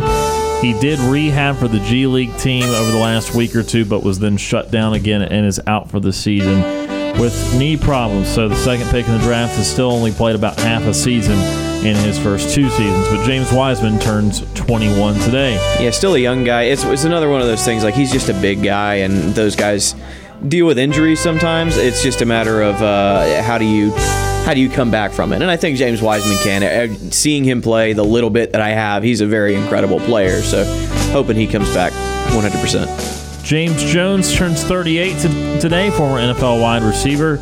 At Gunderson High School in San Jose, California, Jones played basketball, track, and football. During his senior year, Jones was his team's most valuable player as a quarterback. After three years at San Jose State, Jones had a breakthrough 2006 senior season, which he capped off with the MVP performance in the New Mexico Bowl. The Packers took him in the third round of the 2007 NFL Draft and played nine years in the league. Yep, the Packers win Super Bowl 45 and led the NFL in touchdowns in 2012. So James Jones turns 38 today. And Yannick Ngakoue turns 27 NFL defensive end. As a senior, he was the Gatorade Football Player of the Year for Washington, D.C. after record, recording 17 sacks. Ngakoue was rated by a four star recruit and was ranked as the fourth best outside linebacker in his class. He committed to Maryland in 2012. As a junior in 2015, Ngakoue set a school record with 13 and a half sacks and declared for the NFL draft. He was taken in the third round by the Jags. He's a one time Pro Bowler and led the league in forced fumbles in 2017. Yannick Ngakoue turns 27 today. And those are the birthdays in sports on March the 31st. And of course, if you have a birthday today, we hope you have a wonderful birthday as well. Absolutely. Happy birthday. So, a few minutes before Zach Blackerby joins us on the Thursday edition of Sports Call, so we will talk a lot of spring ball with him, but we can go ahead and start a little bit of that chat right now. Uh, obviously, this team is going to have a lot of work to do. James asked us uh, about what we thought the quarterback battle, how that was shaping out, and their expectations for 2022. We still have transfer portal items to attend to. There's still uh, been a couple Auburn Tigers to hit the portal um, in, in recent days. What was it, Justin Reed? That uh, Eric Reed. Eric Reed. Eric Reed. He was in there, um, removed his name in January, and is back in now. Um, so and it's it's one of those things, you know. Auburn's Auburn brought in six or seven defensive backs uh, in last year's signing class, so um, definitely not something super surprising there. So, but, but nevertheless, still some movement. Uh, name favorite of LSU, Pig Cage, Yeah. went to the portal. so there's still some portal movement after everybody assesses their their teams here in the spring. Um, but but the roster's still going to be they're pretty close to set at this point. So I mean, what other than quarterback, Brant? What do you think shaping out to be the most important position battles for Auburn? I think what's going to be super interesting is wide receiver because that's definitely where you're the thinnest. That's where you're the least proven. I think. I think you've got some real talent there, but you haven't had anybody that's had to do it before. I think what's going to be interesting, you've got a very loaded tight end room right now. You've got five or six guys that you all trust to be pretty good pass catchers. I know they're working Landon King at some wide at some at wide receiver. I wonder if they're going to take some of those other guys and put them at wide receiver just to get some more bodies out there, get some more experience. Uh, very interested to see what this linebacker group looks like. Owen Pappoe is going to be your centerpiece, and everybody knows that. But the guys behind him, uh, Cam Riley and Wesley Steiner, and guys like that, who's going to step up at those positions? Um, we've talked about the Ed's position a little bit. I think that one's going to be interesting as well because you've got two guys that are your front runners by a lot, Eku Leota and Derick Hall. I think Derick Hall is going to have a monster season, um, and I think Eku Leota is going to get better from last year as well. But after that, who's the third guy to step up when it's when when those two guys are tired and it's the fourth quarter and it's the middle of the fourth quarter and you badly need a stop, but those two guys are too tired to go effectively pass rush? Who's your third guy that you're going to send out there and say, "Hey, kid, go put pressure on the quarterback and and make it harder on them"? it's going to be really interesting. I think those are the most interesting ones. Um, I don't think Auburn's done in the portal yet either. I know they're going after uh, an Arkansas State transfer at wide receiver. He is the stud, quote unquote, that is in the portal right now. Um, Auburn was going after him hard. He has not made a decision yet. I don't know if he's going to end up at Auburn, but I know that Auburn's going after him. Um, I, there, there are a couple of other spots. I, the offensive line. I wonder if we're done getting guys at the offensive line because while the run blocking was kind of an issue last year, they they were light years ahead in pass blocking last year of where they were the two years prior. Um, and you're losing a tackle, but um, I have seen some video of spring practices, and it looks like um, Colby Smith is running with the first teamers right now on that offensive line. And uh, I've been big on Colby Smith since Auburn signed him. I think he's going to be uh, a great player. I think you, know, you look at him, you watch him play, and you just go, that's a big, nasty white boy. You know, it just and that that's the kind of kid I want at my offensive tackle position. He's just a just looks like a mean joker. Uh, and, and, I'm wondering, is he ready or does he need another year of work? Uh, and so I think those are offensive line, wide receiver slash tight end, and linebacker are the the real positions to watch right now. Yeah, I think that the offensive line development is again going to be very important because we all know what Auburn needs to accomplish at the the quarterback position. That's no secret. That's an incredibly important position, and it's a position that's up for grabs and was not played that well uh, once Bo Nix got injured last year. So we all know that. We all know that there's a lot of wide receivers out of the program from last year, and even those wide receivers were not always some of the top receivers we've seen. So there needs to be improvement in those areas, and we get that. But I think it's going to be so important to run block better next year because you've got to take advantage of your strength. And one of the few strengths that you know that you have on offense is Tank Bigsby. And Auburn had to work to keep him in Auburn. I mean, there were a lot of whispers of, of Tank uh, transferring elsewhere, getting in the portal, and that would have been just a huge blow to Auburn. Uh, and, and, they're already a team that's going to be fighting a lot of uh, against all odds this season with everything that went with Harsin in the in the spring or really in the winter. With the players you did have departed, with the fact that the last season did end so poorly, so this team was already set up to have uh, an uphill climb next year. If you had lost Tank Bigsby, then it would have been even far worse than that. So oh, I think, oh for sure. So I think that you you've got to start with trying to develop some run blocking and, and, and, trying to, to get that part of it better because we did not see, obviously, a, a, a, great Tank Bigsby last season, but I think a lot of that was run blocking based. Yes. We still saw when he was able to get into space, he still made all the same great moves, yeah. shedding tackles that that was normal. But as you said, it was such an interesting season for the offensive line because they did clearly improve in that pass block. And for years, it had been pretty good run blocking, pretty bad pass blocking, and it just totally flipped last year. And it was it was a difference to see. Yeah, and I'm wondering how much of that has to do with coaching. I think a lot of it's scheme fit right? I, I, think the biggest thing is Gus Malzahn's system was built entirely on zone blocking, and that is what the offensive line was built to do. Uh, in this, in the Bryan Harsin scheme, some of it is run block, or some of that run blocking is done in zone. Some of it is done in uh, in true man blocking, which is uh, something that this Auburn offensive line was not recruited to do. And that's why you saw so many guys put on so much weight last offseason. That's why some guys are still getting heavier. Uh, offensive line usually get heavier from high school to college, but they usually do not gain weight once they've been in college two or three years. Um, a couple of guys put on 30 pounds of muscle um, following uh, last offseason, and they're, they're still working on getting heavier. Uh, and I think that now that they've had s- a, year to get used to the scheme, I think you're going to see the offensive line get a lot better in those man blocking schemes. Zach Blackerby is the host of Locked On Auburn. He will join us here in just a few moments, but we're going to take your phone calls 334 887 3401 or toll free at 1 Tiger 9 if you would like to be a part of the show as we go to our Auburn Bank phone line. Anthony from Auburn. Our good buddy has called into the show today. Hello, how are you today? Doing good. How about you, JJ? I hadn't heard your voice uh, in a while. On It's been show. Way too been long. Softball and, and Uh, different things. uh, Baseball with. Auburn and Georgia Tech and the SEC and ACC network, they've got me all over the place, but I'm glad to hear from you, Anthony. Well, that's good. You can make you some money and get out there and get that exposure. Yes, and one sir. you're going to be one of the biggest broadcasters in all the radio and TV and everything else. I certainly Look, hope so.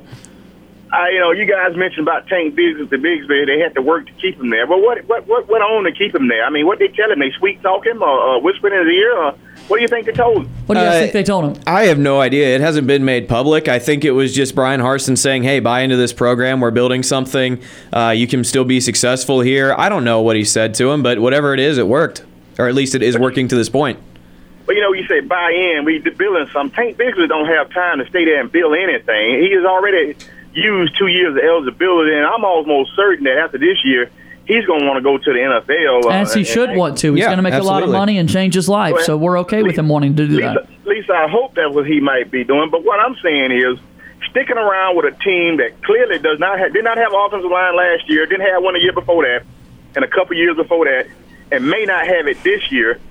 And you're looking at come out, you're looking at jeopardizing a, a chance of being a first round pick. You look how many millions of dollars you potentially could lose on a gamble like this.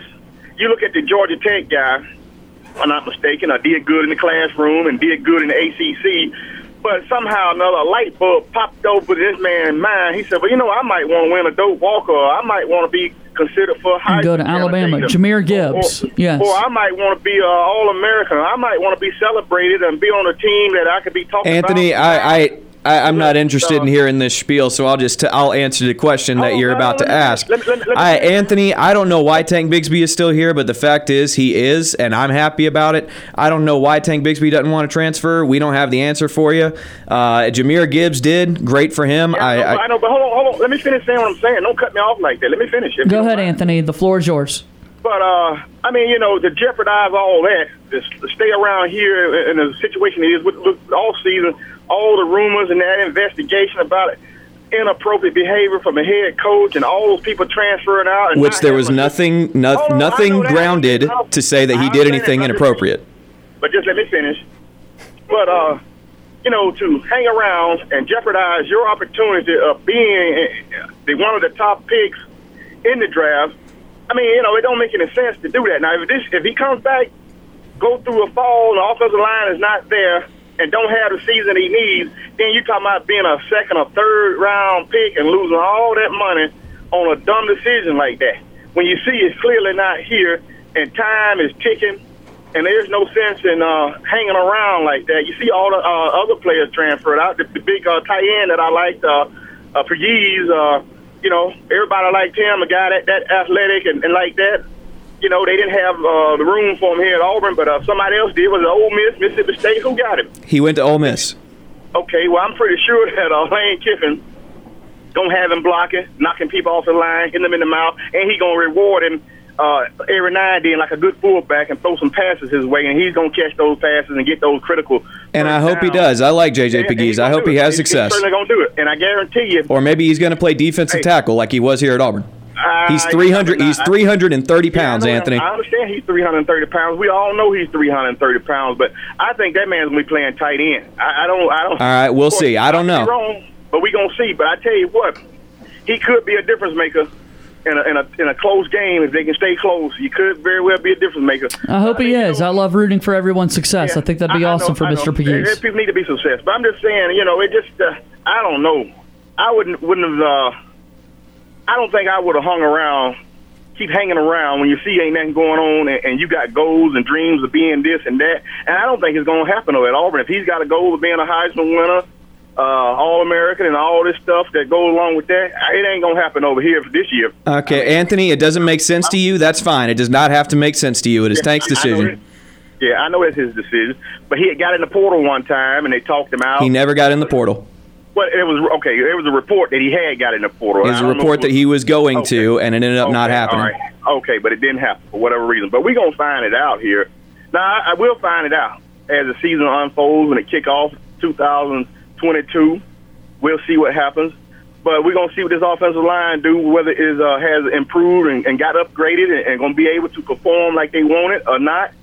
We're gonna see if the uh, who, who's the offensive line coach right now. They got the same guy from last year. That they Will, in. Friend is coming back for another season, Anthony. Okay, we're gonna see what Friend gonna be able to do. We're gonna see what this new offensive coordinator gonna be able to do. We're gonna see uh, if uh, this new wide receiver coach they got. We're gonna see if he's gonna be any production out of these wide receivers Yeah. or not. We got a lot of questions that we're going to have answers for, but unfortunately, we got to wait a little bit until those come. Oh, I understand that, but we're gonna find out. And then if, if it Indeed. don't work out, then we're gonna see what direction they may or may not go in. Uh, uh, as far as bringing in uh, some more assistants, or either bringing in another head coach, we will see. But hey, like I'm trying to tell y'all, uh, you got other teams that gonna be reloading, be ready to go, and gonna be much better, much more improved. Ain't got all this nonsense going on in the off season with head coach supposed to be dating all these different people or whatnot. Anthony, know- Anthony, let oh, that go. Anthony, I'm telling you, you gotta let that go because there was nothing behind that. There's, that didn't not anything. happen. Stop I- talking about it. I understand they didn't find anything or whatnot, but I'm just saying when you have all that going on, it's just a distraction. How can you concentrate on doing anything and you got a lot of nonsense going on? That's just what I'm saying. And Now- so they've tried to take uh, take care of that and, and move forward with it. Anthony, we got a guest coming up in just a moment, so I want your final All right, thoughts. well, y'all enjoy your guests and everything, and I'm gonna quit calling in because I, I see y'all don't want me calling in. Anthony, you are more than welcome to call in. Anthony, you are welcome to call in, but you welcome to call cannot perpetuate rumors and untruths like that. I'm not gonna I let you. didn't look. I didn't say it was true. I'm just saying what the papers reported. That's just stating the No papers reported that, Anthony. None of them. Well, I read the papers and different things where they said uh, what was uh, what is believed that it may be going. It was a rumor, may be going on. I'm just saying what I read. I ain't say it was true. I said what may be going on. Yeah, so you're more than welcome to keep calling in, Anthony. We But appreciate the call today. anymore. This is it, guys. You're not gonna hear from me again. Uh, I appreciate the time. y'all I, I hate to hear that, Anthony. Y'all have a good one. Take Anthony, care. thanks for the call. All right, 334-887-3401 or toll free at 1 Tiger 9 to be a part of our program as we take a quick commercial break. On the other side of this break, Zach Blackerby is the host of Locked On Auburn, and he's going to join us right after this.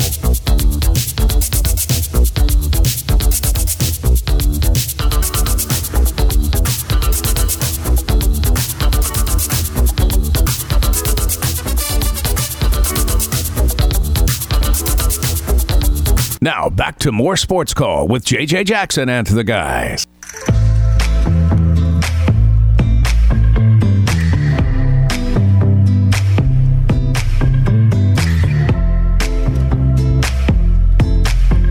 Right, welcome back in. Sports Call, Tiger 95.9 FM, and on the Tiger Communications app.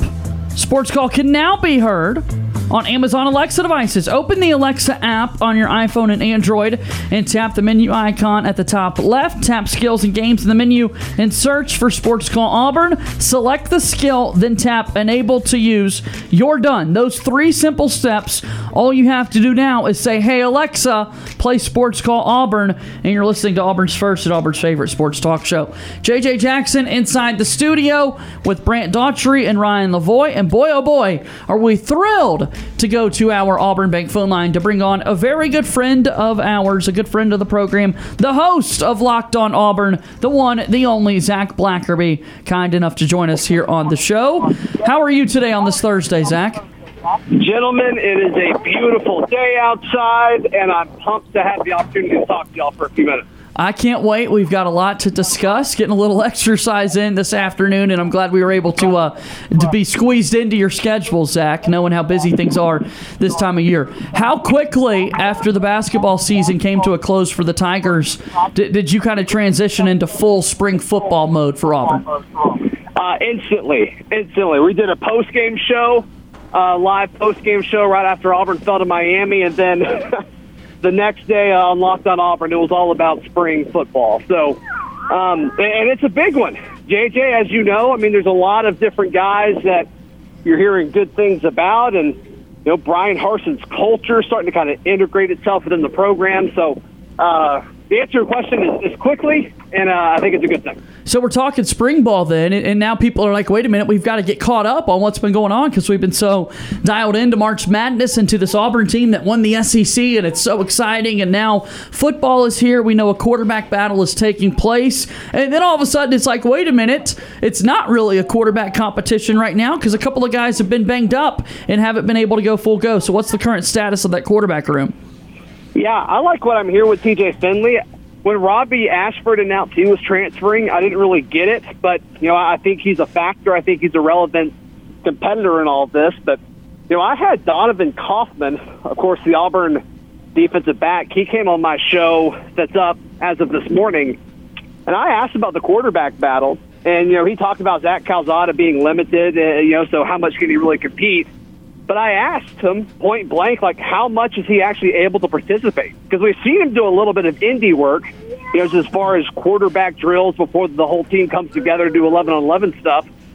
And I asked him, I was like, hey, is he able to do any 11 on 11 stuff? And he said yes. And he said that he's looked good and he's been able to connect with, with some of the starting wide receivers with some of these reps. So, you know, maybe Calzada is more involved than we thought he would be going into spring. And, you know, regardless of if it's Calzada that wins the job or TJ Finley, I think more competition, the better. And I think we are getting that fully in spring. Zach, there's been reports of uh, a couple of injuries that have kind of taken hold and some guys that are being held out. And I almost hate to word it like this, but given those injuries, who's a guy that's getting a little more extra reps right now you, that you think is going to really benefit from that later? Sure. So, uh, I, you know, there's a ton of injuries on the offensive line, and it's the interior guys. It's the Nick Brahms, it's the Brandon Council, it's the Keiondre Jones. And I think we all kind of know where Auburn is with the interior offensive line. So I, I don't think that matters a whole lot. But the big one is Austin Troxell not being there. And, you know, he's probably going to start at one of these tackle positions, but it's given Auburn a chance to, you know, no matter – what part of practice it is, they're able to look at two tackles at any given time, and a lot of the time it's Kilian Zierer or Brendan Coffey or Kilian Zierer and Alex Jackson, which I think there's a very real battle between Jackson and Coffey happening at right tackle. I don't know if anything else really matters across the offensive line, so that's one that I think is interesting. And then Jarquez Hunter, you know, news breaking, what I guess that was last week now, where he's going to miss two months due to just kind of some routine, cleaning out the knee. And uh, the number three running back in this offense is an interesting storyline, in my opinion, because we all assume it'll be Damari Alston, just because it almost feels like this coaching staff owes Damari Alston because he really kind of pulled this recruiting class together. But it's a freshman who's not on campus yet. And so, what does that look like? And so, is it a guy like Jordan Ingram? You know, you, you, you hear other guys' names, but I, you know, I just think they're spring flings. But Jordan Ingram, I think, is an interesting one that could be benefiting from Jarquez Hunter not getting reps this spring. Defensively, Zach Owen Pappoe was a guy that coming into last year was obviously highly credentialed. Uh, the thought was that could be his last year at Auburn, but injuries really derailed his season, and it ends up almost as a blessing in disguise for this year's team to have him back with some younger linebackers. So, talk a little bit about his leadership in that linebacker room and, and just how talented, in case people forgot, that uh, Owen Pappoe is. Yeah, he moves so well. I mean, you just talk about a guy that can cover so much ground. There's going to be some NFL teams that look at him as a defensive back in the process. And, you know, maybe him coming back, he wants to prove that he can be a linebacker at the highest level. I, I think that may be some of it as well. And I think NIL is taking good care of him, too. So, you know, I don't think he's in a hurry um, to be a leader of this team. But, yeah, I mean, he, he's, a, he's a stud. I mean, uh, you, and you look at how involved he's been with some of these younger linebackers like Cam Riley. Um, he's just been really stealing the show on the defense. When you talk to some of the current players, they really love what they've seen from Cam Riley. And Cam Riley won't stop growing. He's like a weed. I mean, he's up to like six five and 230. I mean, he's a huge human being. And so that's something that you got to like. And then Wesley Steiner, I mean, even back when Auburn was recruiting this kid out of high school, you heard just how athletic he was, and I think he had a higher SPARQ score than um, than Owen Pappoe. And so, can they turn all that athleticism into a really good football player. It's too early to tell. Uh, but Christian Robinson, the new linebackers coach, he's got his hands full. And I think that could be a blessing in disguise, too. He could focus on these guys without having to worry about Owen Pappoe.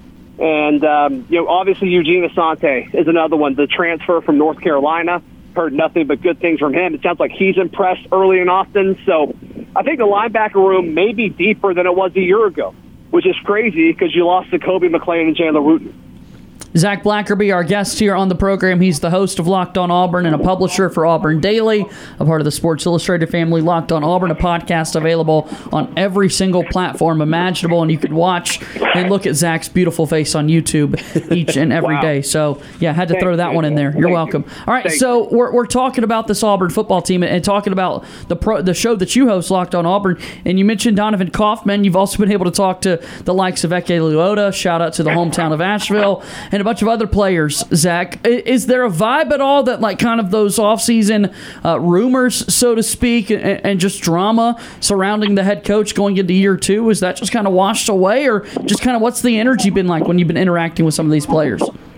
Yeah, so every player that I've talked to, without me bringing it up, I actually tried to go out of my way to avoid it because I'm so done with all of the, the Harsin stuff, Right. rumors, and things like that. But the players bring it up because the players looked at it as a positive as far as bringing the team closer together. And like I said, I'm not bringing it up; they're bringing it up, and I think that, kind of adds some validity to it. It adds some importance to it when they're bringing it up on their own. These are kids that are kind of coached to be tight-lipped, and they're choosing to, to bring that up. So, you know, maybe that was a, a positive thing that happened. As far as internally, I think externally it's still pretty bad and pretty messed up with what happened. But you know, as far as um, as far as the team being closer, I think it's a great thing. I was talking with somebody else on another show about you know about uh, I think it was like two months after Harsin got hired. I was talking to a player's parent that listens to the show. They reached out and they really wanted me to know this, and it was you know their kid you know played for Gus and then obviously now is playing for Harsin in this new era, and they were experiencing something a lot different, and it was they made a point to work out with different groups of people on their team instead of just wide receivers working out together or instead of just people that were lifting close to the same amount of weight for workout purposes and efficiency um, in a group. It was just essentially random. And there were, you know, you would have walk-on receivers with starting cornerbacks or you know, also there would be, you know, a, a tight end and a, you know, a left guard in there that you were kind of paired with to cultivate this team-wide unity. And I think now we're seeing that over time, since Bryan Harsin was hired to now, you're starting to see that kind of take effect. And this team really gets along. This team really feels close to one another on offense and defense. There's no split down the middle, and I think that's something that you know we've talked about since Harsin's been here. He's a big culture guy, and I think you're starting to see the the team as a whole be bought into it. I like that. I hadn't heard that before, but that's really interesting and a different way of doing things. And it seems like it's paying off to kind of separate position groups and, and have the integration there taking place. All right, I, I have gone this long, but uh, I need I need a thought on uh, special teams, Zach. Before we get out of here, give me a, a thought on special teams with Auburn football in spring practice.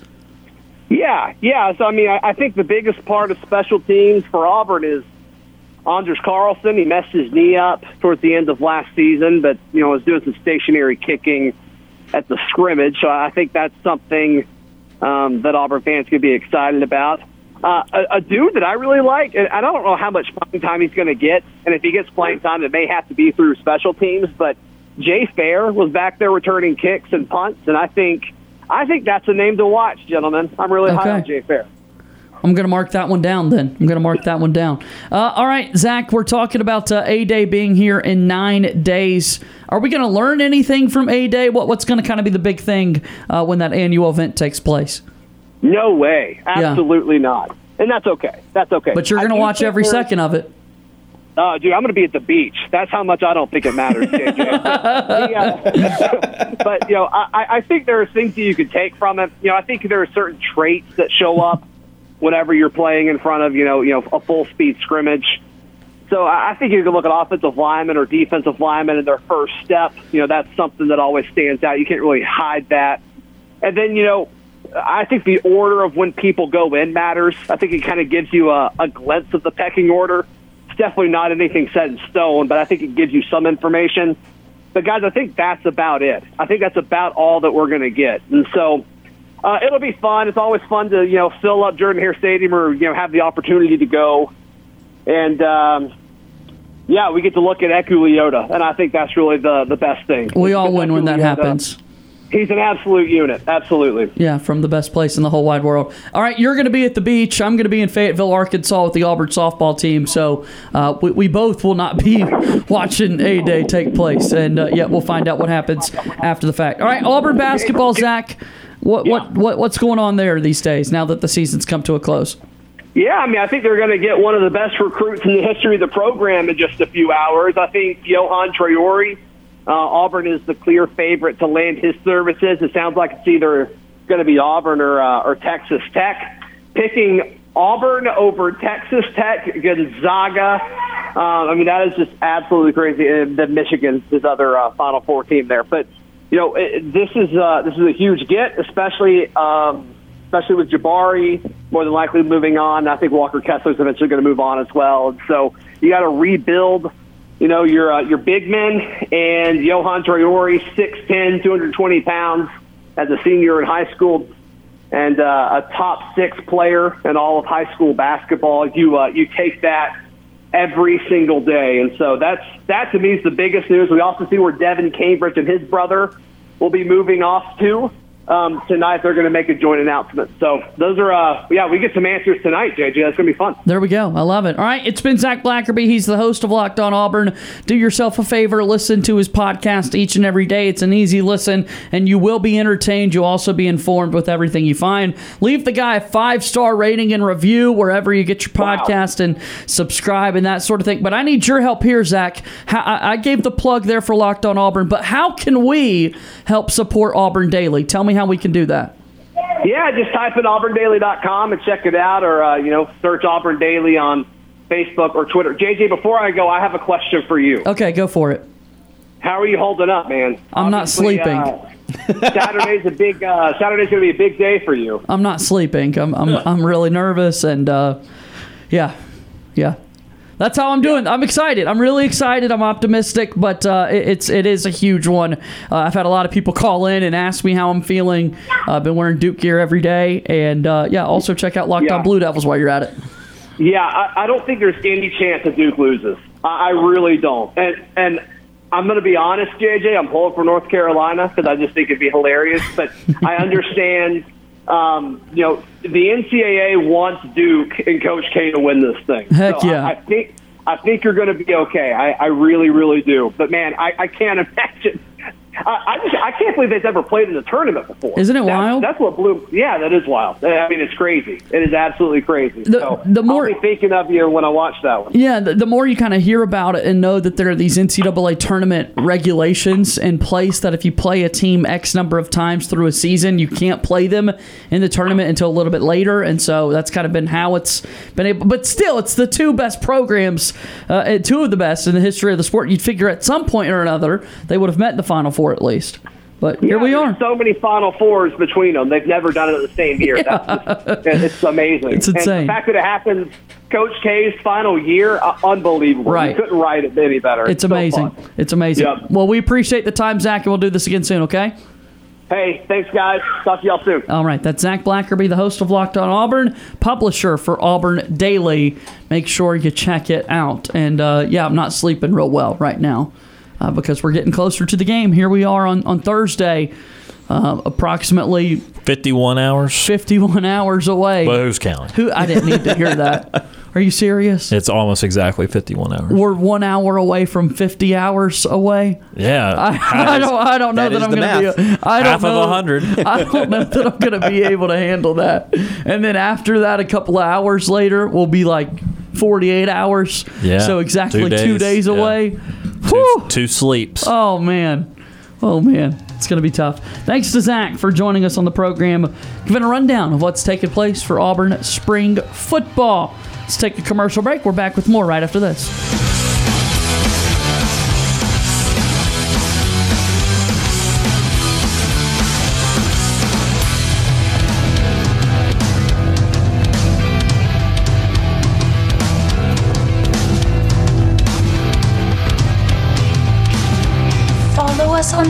On tweeters. Follow our sports call host, JJ Jackson, on Twitter by searching at underscore JJ underscore Jackson underscore. And follow the show on Twitter by searching at Sports Call AU. Hashtag, is that two words? I'm Deshaun Davis, former Auburn Tigers football player and all SEC linebacker. You're listening to Sports Call on Tiger 95.9.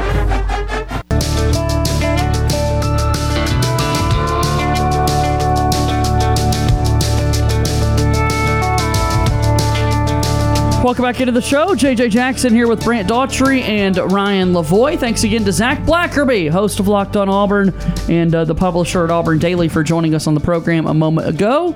Brant, it's always good to hear from Zach on Sports Call. We do love Zach Blackerby. Uh, Locked on Auburn is, you know, it's it's. I love Locked on Auburn because it's just it's little, it's bite sized. we do thir- we do three hours every day. Right. He goes in there and talks about more in 30 minutes than we do in the three hours that we have. So, uh, for He's sure, listen to does. Locked On, and yeah, he's great, and uh, glad that he's moving up in the world of Locked On. We're we're big Locked On people here. Yeah, we, we got a lot of people that interact with us that are a part of that community, and uh, we're grateful for that. We uh, Locked on Auburn does not have wacky Wednesdays. You know, a little bit more on topic. and They on have Ferg there. Fridays, though. They do have Ferg Fridays. We have Ferg Tuesdays. Yeah. Although this week we had a Ferg Wednesday yesterday because we had Eric. It's just a whole ordeal. Uh, 887-3401 or toll free at 1 Tiger 9 if you'd like to be a part of the program.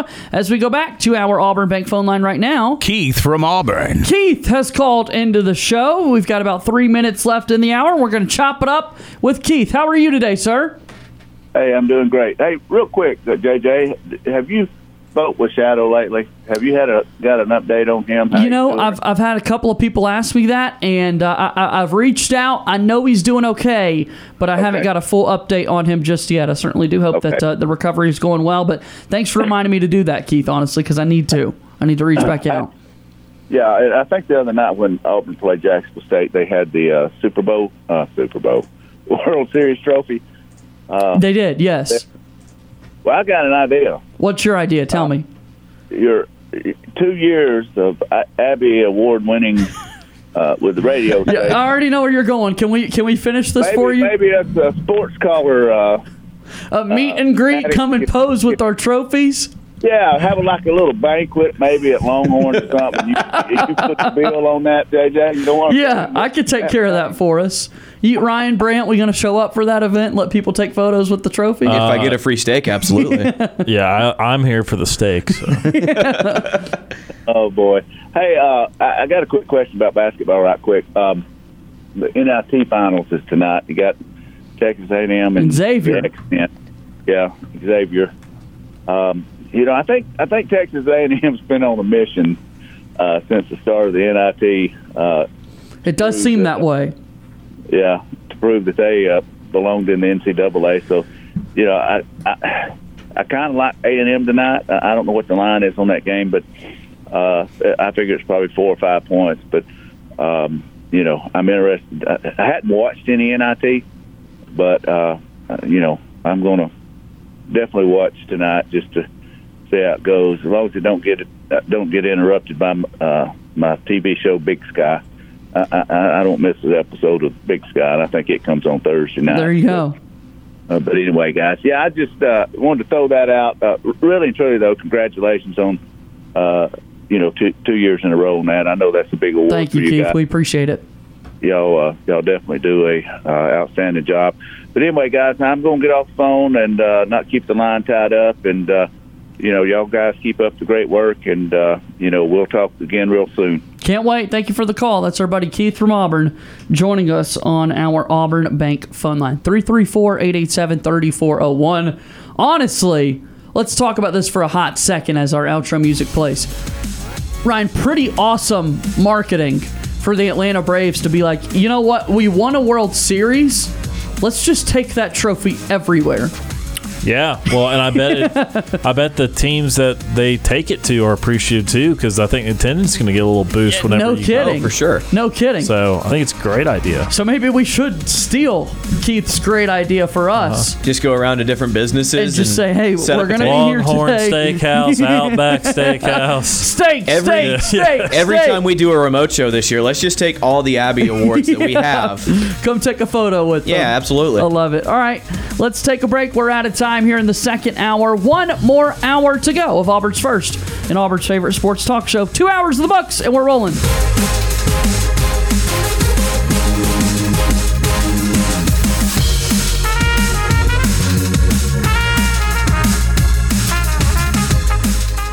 Two hours of sports call are finished. Don't touch that radio dial. We've got one more hour to go. Whether you're leaving work, cruising around town, or listening on demand, we've still got some fun left for you. To be part of the show, give us a call at 334 887 3401 locally or toll free at 1 888 9 Tiger 9. Auburn's first and Auburn's favorite sports talk show has been on the air since 1995 and is ready for 60 more minutes of fun. Now, let's get this hour of sports call started.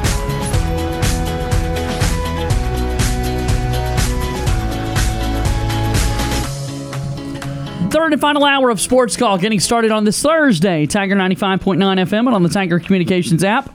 JJ Jackson inside the studio with Brant Daughtry and Ryan Lavoy. If you would like to be a part of the show, you could call us 334 887 3401. All right, let's talk a little bit more about Auburn football. Had a good conversation kind of going into our chat with Zach Blackerby, the host of Locked on Auburn, and then exiting it, a lot of good insight from him. And uh, I don't know, how are you guys feeling about the Tigers right now in spring?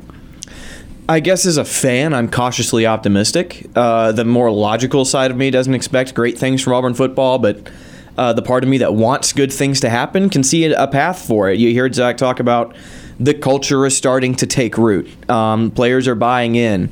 Uh, it's things like that. Guys are working hard. I think I think Bryan Harsin's a good football coach. I, it's a matter of the talent that Auburn has right now, how much of it is there? How good are the players that Auburn really has right now? And can they keep up with the rest of the SEC? If they can, then I think that Auburn's going to be in a good spot. But it may just be a, a matter of does Auburn have the horses to to have a good football team this year? I don't know. We'll see.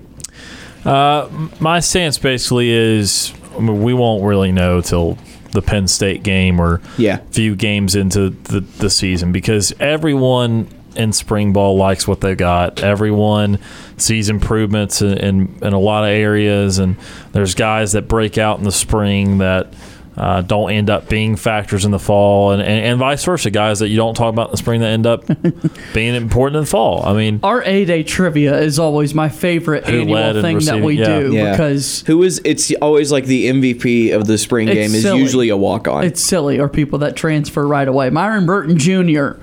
was an eight A Day MVP a few seasons Man, ago. Wow. Stud wide receiver, then kicked off the team. Yep. So, Yep. yeah.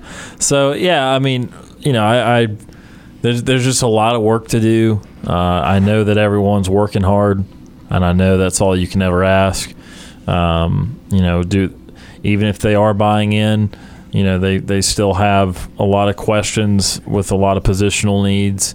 So you know, we will we will obviously see what they've got in this in the fall, but uh, there's certainly a long way to go.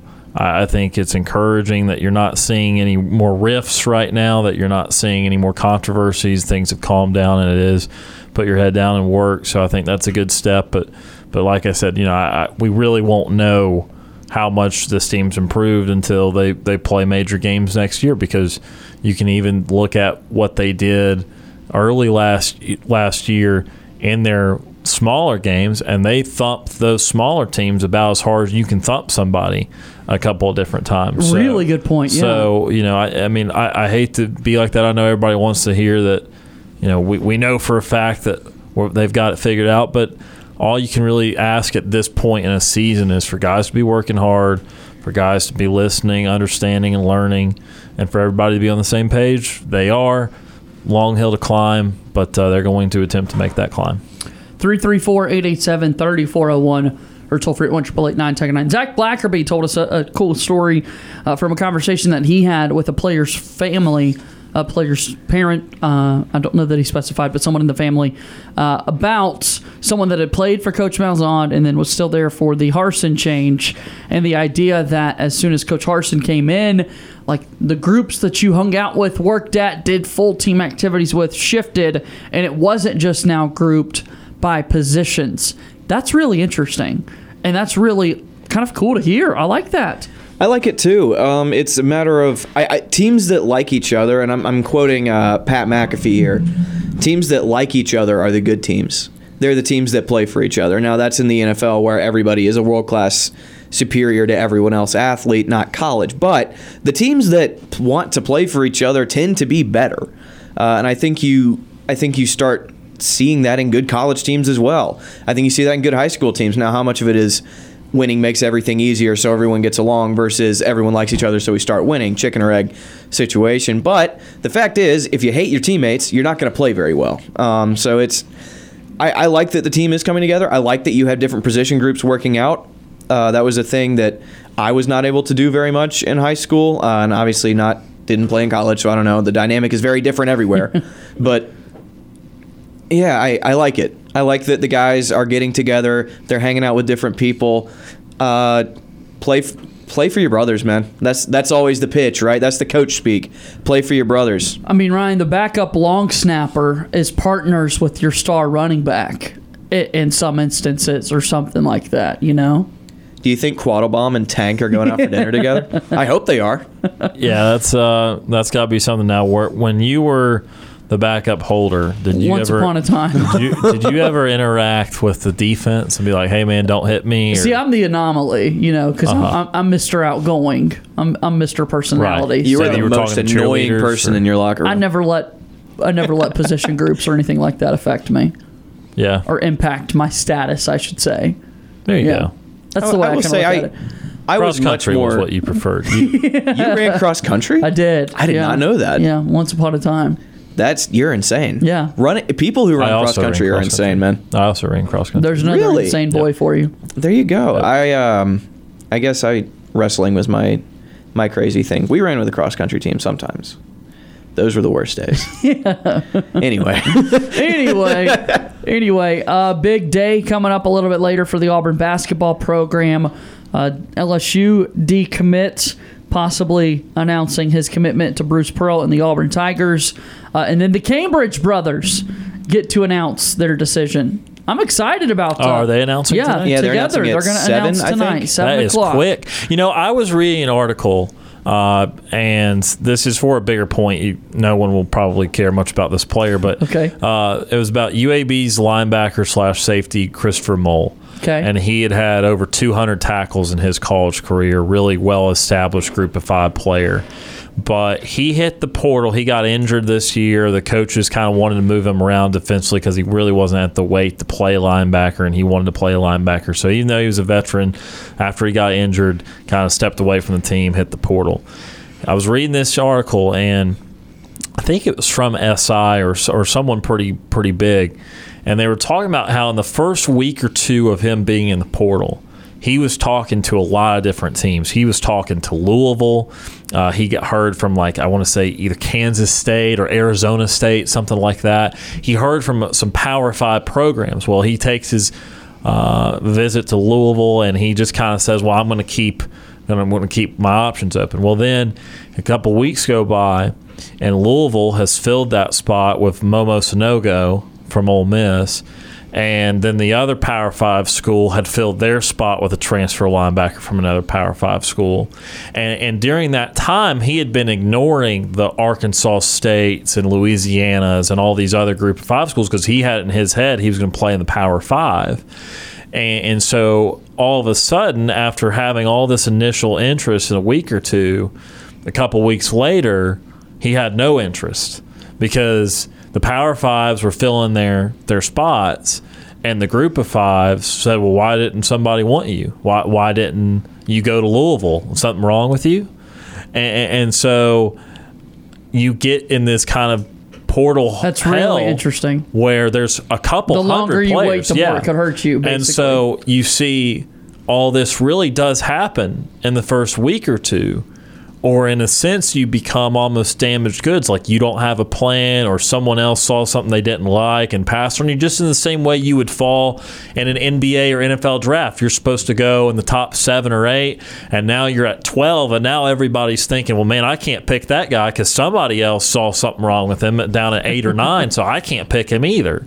And, and you just start falling like that. And so to hear Devan and Desmond already have a, a plan what about a week after they they made the transfer Yep. that that's how fast this stuff works and and so that's funny to see that enacted because I hadn't really even heard of official schools you know we speculated about some schools that might want him Vanderbilt because of his sister and all that but I never really heard like he's narrowing it down to this schools it just he's making a decision Here we are. Here we are. Yeah, it's interesting. Devan and Desmond. The rumor I keep hearing is Arizona, um, which I, I think would be pretty cool for them to go play together there. Might gobble up the Pac-12 a little bit. Right. Arizona number one seed this year. You got to look at it. You know, we we think about it from Devan's perspective because we are, are big Auburn people, but I I would v- very much assume that the big get for these programs is Desmond, and so you probably. I, I mean, I, I don't know. You know how in conjunction the decision is. Obviously, they want to play together, but you'd almost think that Desmond would be kind of the point guard in this situation because Desmond's the one that's probably a little more sought after uh, because of averaging, what, 15, 16 a game at Nevada. And, and And a forty percent shot. I mean, right, a really good coaches shooter. want shooting every And single so time you can. Devan can play somewhere, but what they're really looking at probably is Desmond's ability to go in to a Power Five program and, and be a starter and be significant because don't underestimate guys at that level. It's hard to score 16 points a game. And I remember, you know, Kellan Grady coming from Davidson. Well, Davidson was still a small school last year. It still wasn't some top five team. But Grady was its best player, probably averaged 18, 19 games, but he could really shoot it. And from day one, he starts at the University of Kentucky on a really good Kentucky team. So uh, Desmond is probably going to be a high impact player. And then I would be curious to see if they do go somewhere as big as Arizona, what kind of role Devan could also carve out. Because Devan at a smaller school would start and be a big time player, but at somewhere like Arizona, you'd probably think at best same role at Auburn, 15 minutes off the off the bench. Please hit a three, you know, but we'll definitely dunk on you and, and have big time rebounding numbers for a guard. Yes, sir. No, I'm I'm really curious to see where they head, and they've got a, a younger brother too that I believe is a high school senior or a high school junior. Uh, well, they can't wait inter- around on the on the little Right. guy. they uh that Cambridge family though they just they pump out D one can hoop. basketball Some real athletes. kiddos, which is uh which is pretty great. So, but no, that is interesting to sort of think about. Okay, if you're in the portal, portal, what did I say? Porter. Porter. the portal. That the longer you're in there, sometimes there can Yeah. be this negative impact. Yeah, because that happening. I, I, you know what, and go figure. I think I, I said Arkansas State might have been someone interested in Christopher Mole. After Has he reading- made a decision? No, because I'm serious. He he He's said still- he had no offers. Oh, my word. When that story was printed, and guess what I saw this morning? He had an offer. There we He go. All right, think- well, jump think- on it. I think it was Arkansas State. I think Jump So, on it. Uh, but but that is something that I've not considered because you know those top guys will will be coveted by a lot of programs, but someone like Mole that's a really good group of five player that still needs to prove it if he's going to play up. Like Mole should should play just about anywhere in the group of five. He would start. He would be successful. But his goal was to get in the Power Five, and he had a couple bites. But he wanted to look around, thinking he'd have a lot of bites. And then those Power Five programs fill those spots, and, or they think something's wrong with you because you didn't go to that spot when they they hosted him and everything. And so we kind of forget that there's some guys that get in the portal that don't have success.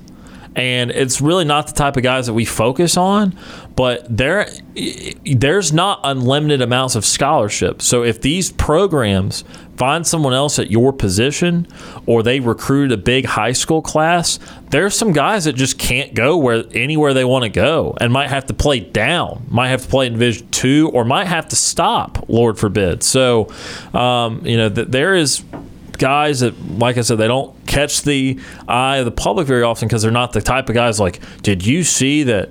You know, if Tank Bigsby transferred, you see Tank Bigsby didn't get taken? Well, of course that wouldn't happen. But these guys that were third, fourth on the depth chart places or at, you know, good players at small schools, they can get lost in the shuffle. It's wild also in this college basketball transfer portal that uh, you are seeing year by year by year by year more and more in conference transferring. Like all of a sudden, oh yeah, your team grabs a couple of people who are playing for the uh, the opposition just a season ago, and now here they are playing for Yeah. your team. So we've seen a couple of those already today. A couple of Missouri players on their way to Arkansas. Yeah, and KD Johnson. Katie, I mean, for last Johnson last Did year. Did you know there were only 13 SEC basketball schools two years ago? because Georgia was actually just the AAA for a couple of these schools. They, they, they were relegated with Yeah. all the players They, they were their f- a program. feeder program. Good lord, Mike White. Good luck, man. It's it's Good just luck. crazy to see how many of these, uh, you know, because uh, Sahvir Wheeler goes from Georgia to Kentucky, um, and, and like I said, there was a Missouri basketball player on his way to Arkansas. Um, Well, and Georgia's best player, I forgot his name, about 15 a game, power forward. I mean, one of their only. Oh, I, I know who you're He's talking in the about. portal, so they've lost their best player again, uh, assuming he goes. His last through name with it. starts with an O, I think. I can't remember. It's on. Oh man, Aquando. Cairo, no, no, no. That's the, that, he played tackle at Bama a couple years ago. Oquendo. Oquendo. Aquin something. I, JJ help. I'm, I'm trying. I'm but trying. he, he was a legitimately good player. 15 He was The a very good player. He, he showed up on the name- Oquendo ESPN. sounds right. Yeah, he showed up on the ESPN top ten a couple of times for dunks. the last name that when he said starts with an O, that did sound familiar to me. Uh-huh. Huh. I know he's, a, he's, a, he's uh, a top. He's a power forward. I think. Kario Oquendo is a Yes. player for, but no, he's a six four guard. Is he? Kario Oquendo. Whoever is. their best player is, I did not. whoever watch. their top scorer is. is I, I'm pretty sure he's still power forward. You think so? Yeah. JJ's really bad at looking up things, so Yeah. Hold on, we'll get this. That, Noah Baumann, that article's Nope. from last year. PJ Horne. nope. That's a Virginia Tech transfer that played for them. Uh, I think it was Braelen Bridges actually. You think it was Braelen Bridges? Yeah. Maybe. Well, he was at UIC and then he went to Georgia, and now it looks like he could He's be going move for his his third school. This is a very important question that we need the answer to. Because he's a Why good player. why don't we take a break and then we'll figure it out? All right. Let, us uh, let's take this is break. not let's great this radio as we all look for and, an uh, article. let's pay some bills. We're back in a moment right after this on Sports Call.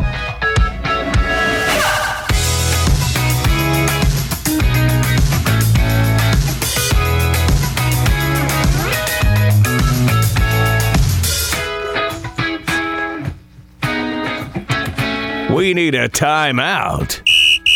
Sports Call will be back after this quick break. We're done paying the bills. Now back to Sports Call on Tiger 95.9.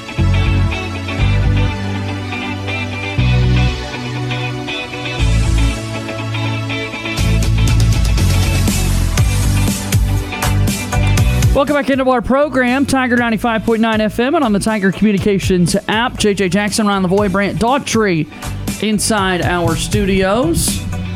Had to uh, pay the bills there a moment ago and uh, go back and, and assure ourselves of, of what we were looking for. Kario Oquendo, the transfer for Georgia, even after we found the had an answer. element. Yes. Yeah. Uh, e- even after we found the answer, uh, just had someone call into the phone lines and, and say, hey, this is the answer you're looking for. So we appreciate that.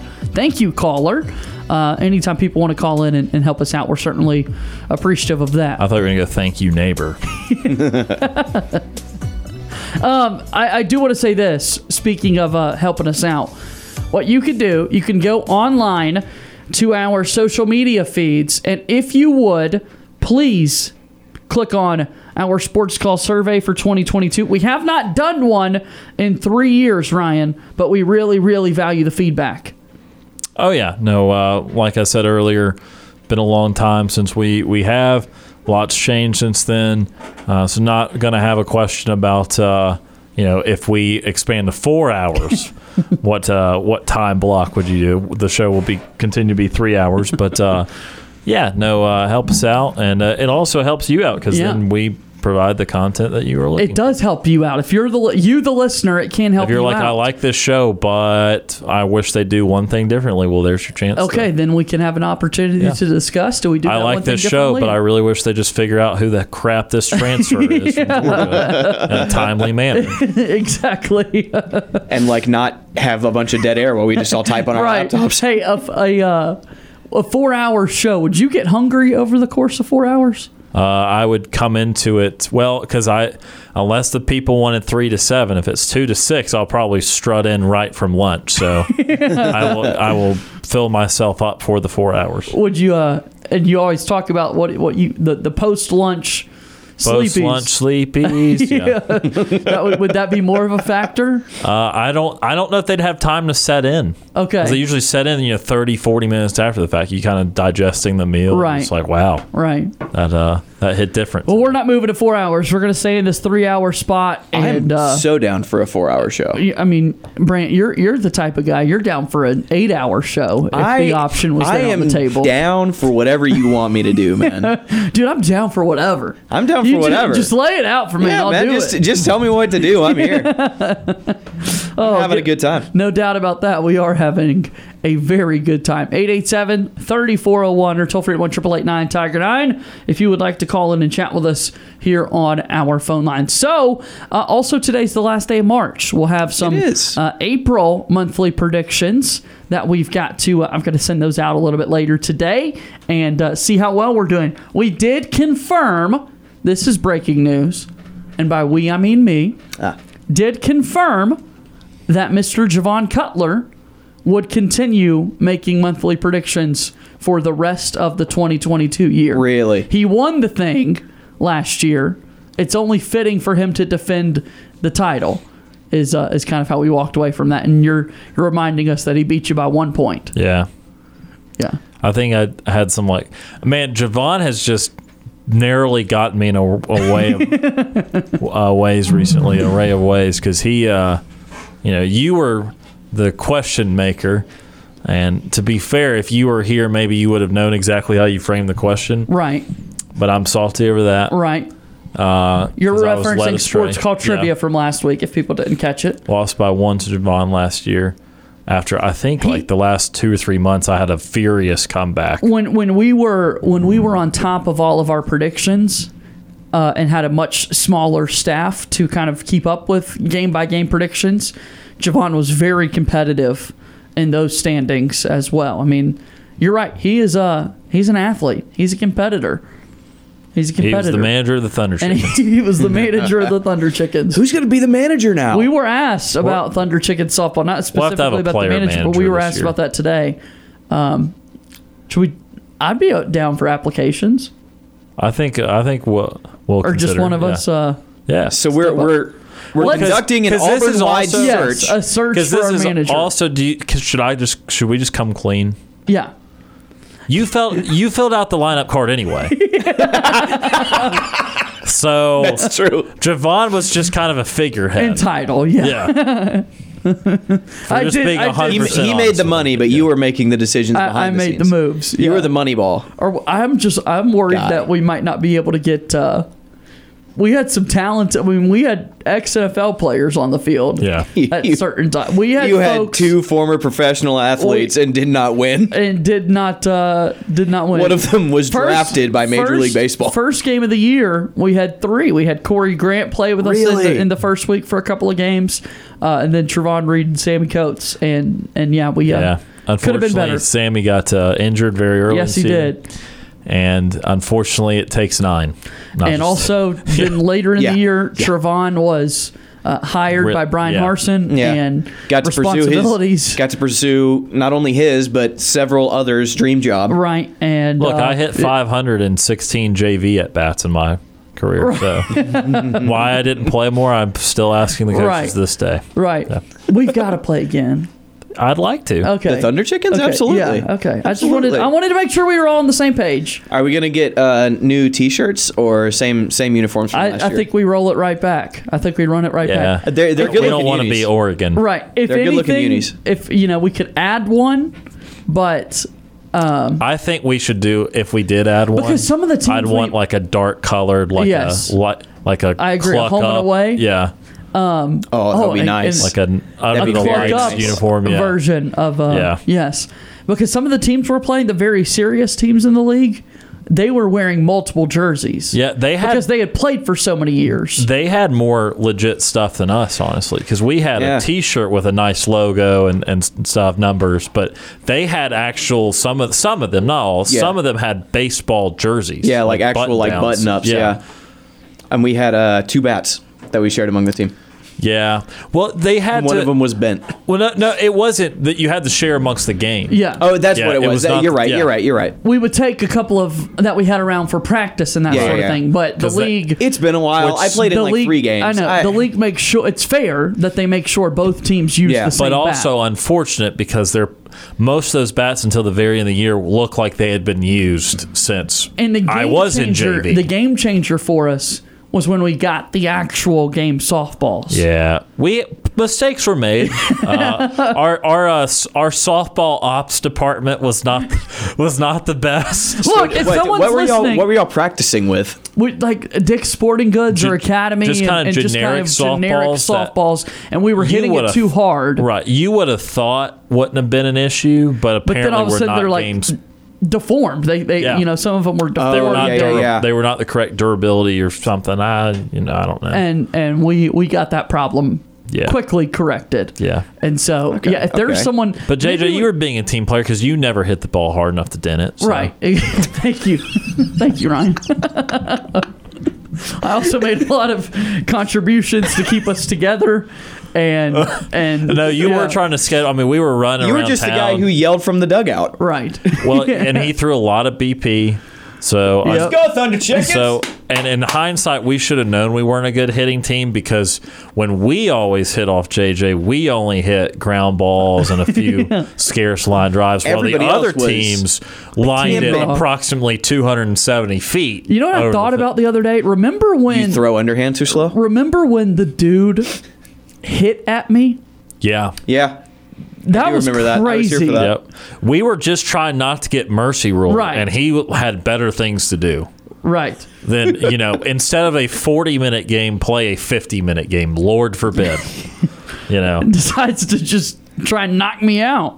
887-3401, toll free to 1 Tiger 9. We go back to our Auburn Bank phone lines. Joining us now is our good buddy. John from Prattville. John has called into the show today. Hi, John. Hey, good afternoon. Good to hear from you, my Oh, friend. Mm, all right, good to be heard. Uh, I was going to ask y'all, uh, have y'all heard anything about the uh, roster updates for the uh, basketball team? I know, uh, I think the LSU decommit was supposed to do something today. He'll be announcing a little bit later this evening. He'll be announcing a little bit later this evening, and so uh, yeah, all signs seem like it's going to be uh, an Auburn Tiger commit, um, and so we'll be able to officially confirm that uh, certainly for tomorrow's show and kind of talk about the outlook for that. It's supposed to be starting right now. Okay, and or maybe even sooner than that, and then we will have uh, more updates as the weeks sort of progress with players making their decisions on transfer portals versus not. All right, so Jabari and Walker Kessler still haven't made a decision. Nothing right? official, correct. But obviously, right, we so do we have- assume they're moving on. We've got two signees right now and four possible exits, so we'd be able to sign a total of uh, two more. Two more, you would believe, yes. Uh, scholarship math is always is always uh, fun to try It's and keep dark up with because um, you know in, in basketball more times than not you see some of your walk on players that have been there for a number of years be able to go on scholarship, and so um, yeah, it's just I, I want to be able to have more of an idea of what that roster is going to look like next year, John. But feels like we just need a little bit more uh, info on on guys coming back and that sort of thing to be able to get the full picture. All right, well, I appreciate your time. Y'all have a good afternoon. No kidding. Thank you for that. We appreciate the call, John. Thank you. That's uh, John from Prattville joining us on the phone line. Let's take one quick commercial break, and uh, we'll begin to uh, start to wrap up our show. Talk about Auburn baseball taking on LSU a little bit later tonight, and more here next on Sports Call.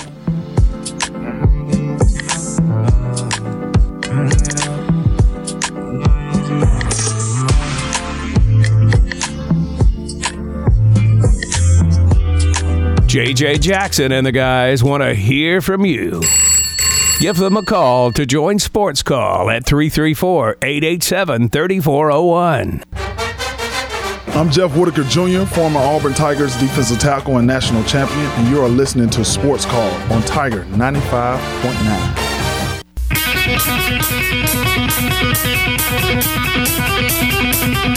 Thank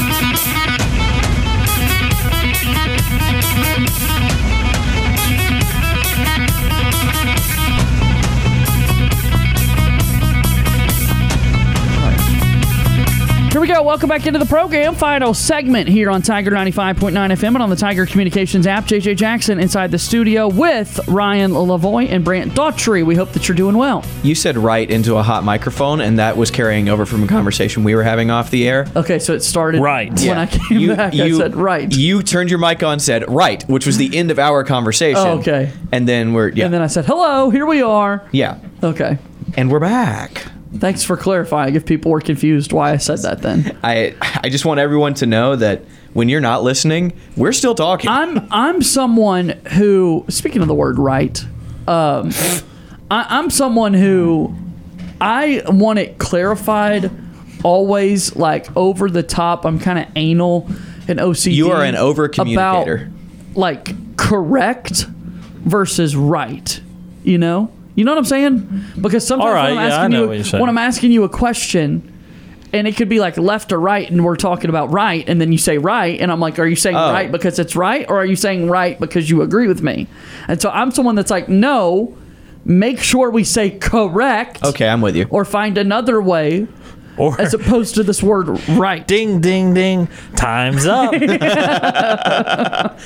Play it, play it. You have the- it. you have it.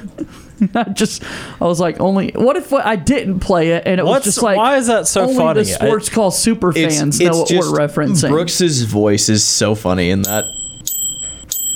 Time's up. What a great kid. We like that guy. We like Brooks. We do. All right, let's do a nightly TV guide and get us out of here for the day. Here we go. Our show is about to end, but we've got you covered on entertainment for the evening. Here's Sports Call's nightly TV guide. Our nightly TV guide is brought to you by our friends over at Coca Cola. Coming up a little bit later tonight, we will have a bunch of awesome things taking place, including we've got Auburn baseball taking on LSU. That's going to be an epic series that's played between those teams. I need to get Brooks to check ESPN Classic because I don't get that channel anymore. But aren't you like 97% positive that only North Carolina Duke basketball games will be shown for the next 48 Yeah, that's hours? probably a good idea. That's probably a good idea to think that would happen. You guys got any streaming picks lately to throw out? Uh, no, but Yohan Traore, Trior, however you say his name, his commitment has been pushed back to 620. So we will not talk about that show. 620 Central time? 620 Central, Okay. according to Jeffrey Lee. Someone's paying him last second. Someone's dropping the bag. The fax machines. You guys don't have a streaming pick? I'm still watching Breaking Bad, and I mentioned that last week. You said five episodes Yeah, last time. Have not have not watched anything since Monday. I've been Okay, doing so- other stuff. So he's still five episodes into the Yes, mix. yes. Ryan? Um, if you enjoyed the Batman, uh, the of course the newest one, the all the 80s and 90s. yeah, can we do a can we do a movie Monday plug right here on this show, please? I wasn't going that. But I need I need it to be plugged right now. So go ahead and do that. I write words about movies every Monday. Uh, they are usually not to, meant to be critical. They are just to say, hey, here's why you should watch that movie. It's not supposed to be like, ah, yes, at the 13 minute mark, the director's usage of this camera lighting was quite superior to anything I've put my eyes on. I'm not trying to be like that at all. What's your favorite rack focus? Um, In any no, movie? com- no comments. Um, I took a film class. So, you know, I, I but uh, yeah, every Monday do a movie Monday just to inform you of a movie that's either in theaters right now or currently available to stream that you should check out. Some of them are very popular, some of them are not, uh, but just reasons why you should watch that film. The Batman just came out a few weeks ago, as most are aware, and my streaming suggestion was just to go back and to watch the four Batman that are currently available on Hulu the 1989 and 92 Michael Keaton Batmans, the 1995 Val Kilmer Batman, and whatever the absolute hell the 1997 Batman was, Batman and Robin with George Clooney. So, An incredibly good time, even if it's not a very good film. yeah. So just to compare some other shout out to George to- yeah, uh, which I can't believe it wasn't great as Batman, but uh, you know, just to shout out the other uh, comparisons between the other characters that, or uh, actors that play the Caped Crusader, and yeah. Later tonight, we've got Xavier and Texas A&M in the NIT Championship, Madison Square Garden on ESPN. Six o'clock, Texas A&M is favored by five points. The Lakers and the Jazz tonight at nine on TNT. That is your nightly TV guide, brought to you by Coca-Cola. All right, that does it for our show today. Coming up on tomorrow's edition of Sports Call, Ryan Lavoie will be in this chair. I will be at Jane B. Moore Field as Auburn softball prepares to take on the Florida Gators in a huge series of SEC play. So be on the lookout for that. 50 hours. Yep. Oh no. oh no. We're getting closer. We're getting closer indeed. Thanks for being here, Ryan. Enjoyed it. Brant, I enjoyed having you here as well. Thank you for having me. All right, that's going to do it for today's show. Thank you so much for listening. For Ryan Lavoie and Brant Daughtry, my name is JJ Jackson. Thank you and good day.